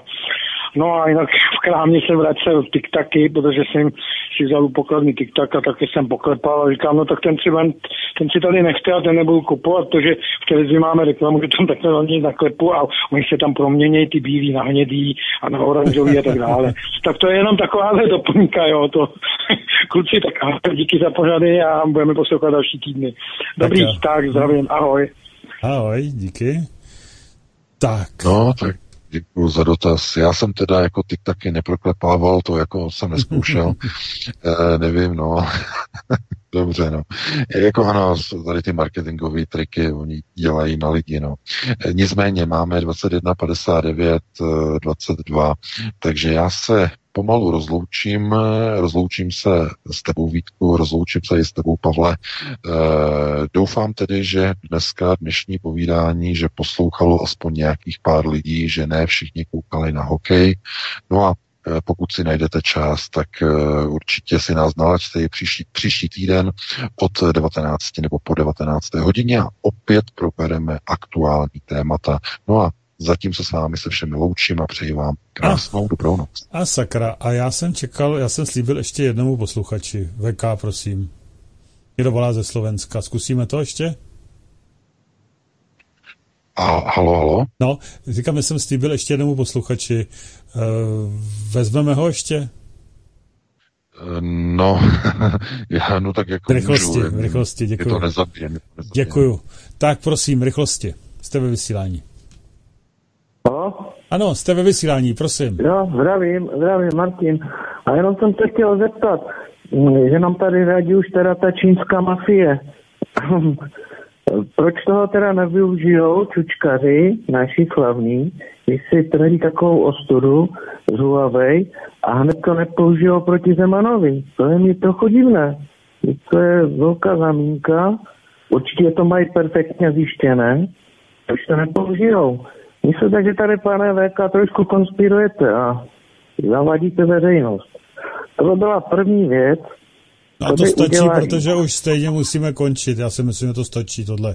Děkuju. A teď ještě necháme odpovědět pana VK. Díky. Já jsem jenom předeslal, že my máme dokumenty, takže si prosím nechte od cesty nějaké řešení v tom, že konspirujeme, zavádíme veřejnost. My máme dokumenty, Petr s Michalem mají dokumenty, které to dokazují v rámci notářského záznamu, zápisu a tak dále. Tak prosím, nastudujte si nejdříve tyto věci a potom vynášejte nějaké kategorické soudy. VK, povídej. Já bych chtěl říct, že je jasné, že přece mafiáni nebudou útočit proti mafiánům, ne?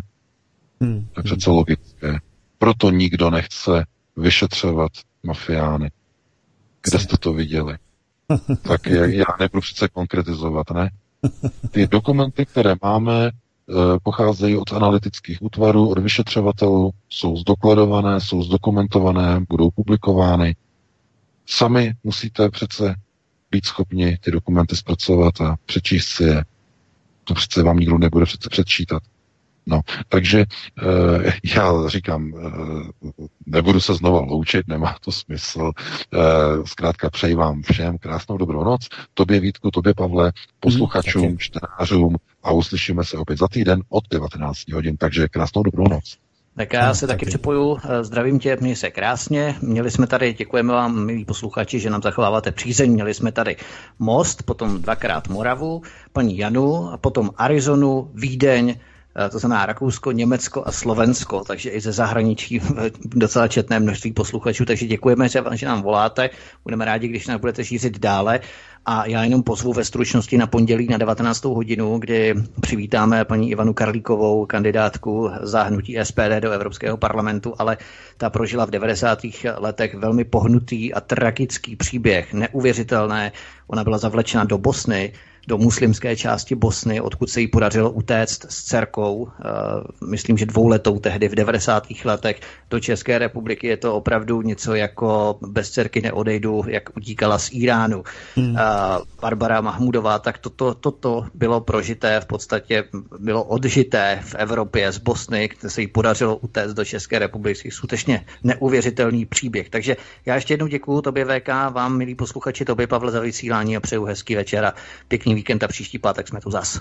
Ano, já taky moc děkuju, mějte se hezky všichni, já si konečně trochu odpočnu po dlouhém týdnu zase a v pondělí zase se mnou, teda se buď budete těšit, anebo ne, záleží na vás. Naschledanou a poslouchejte dál Svobodný vysílač.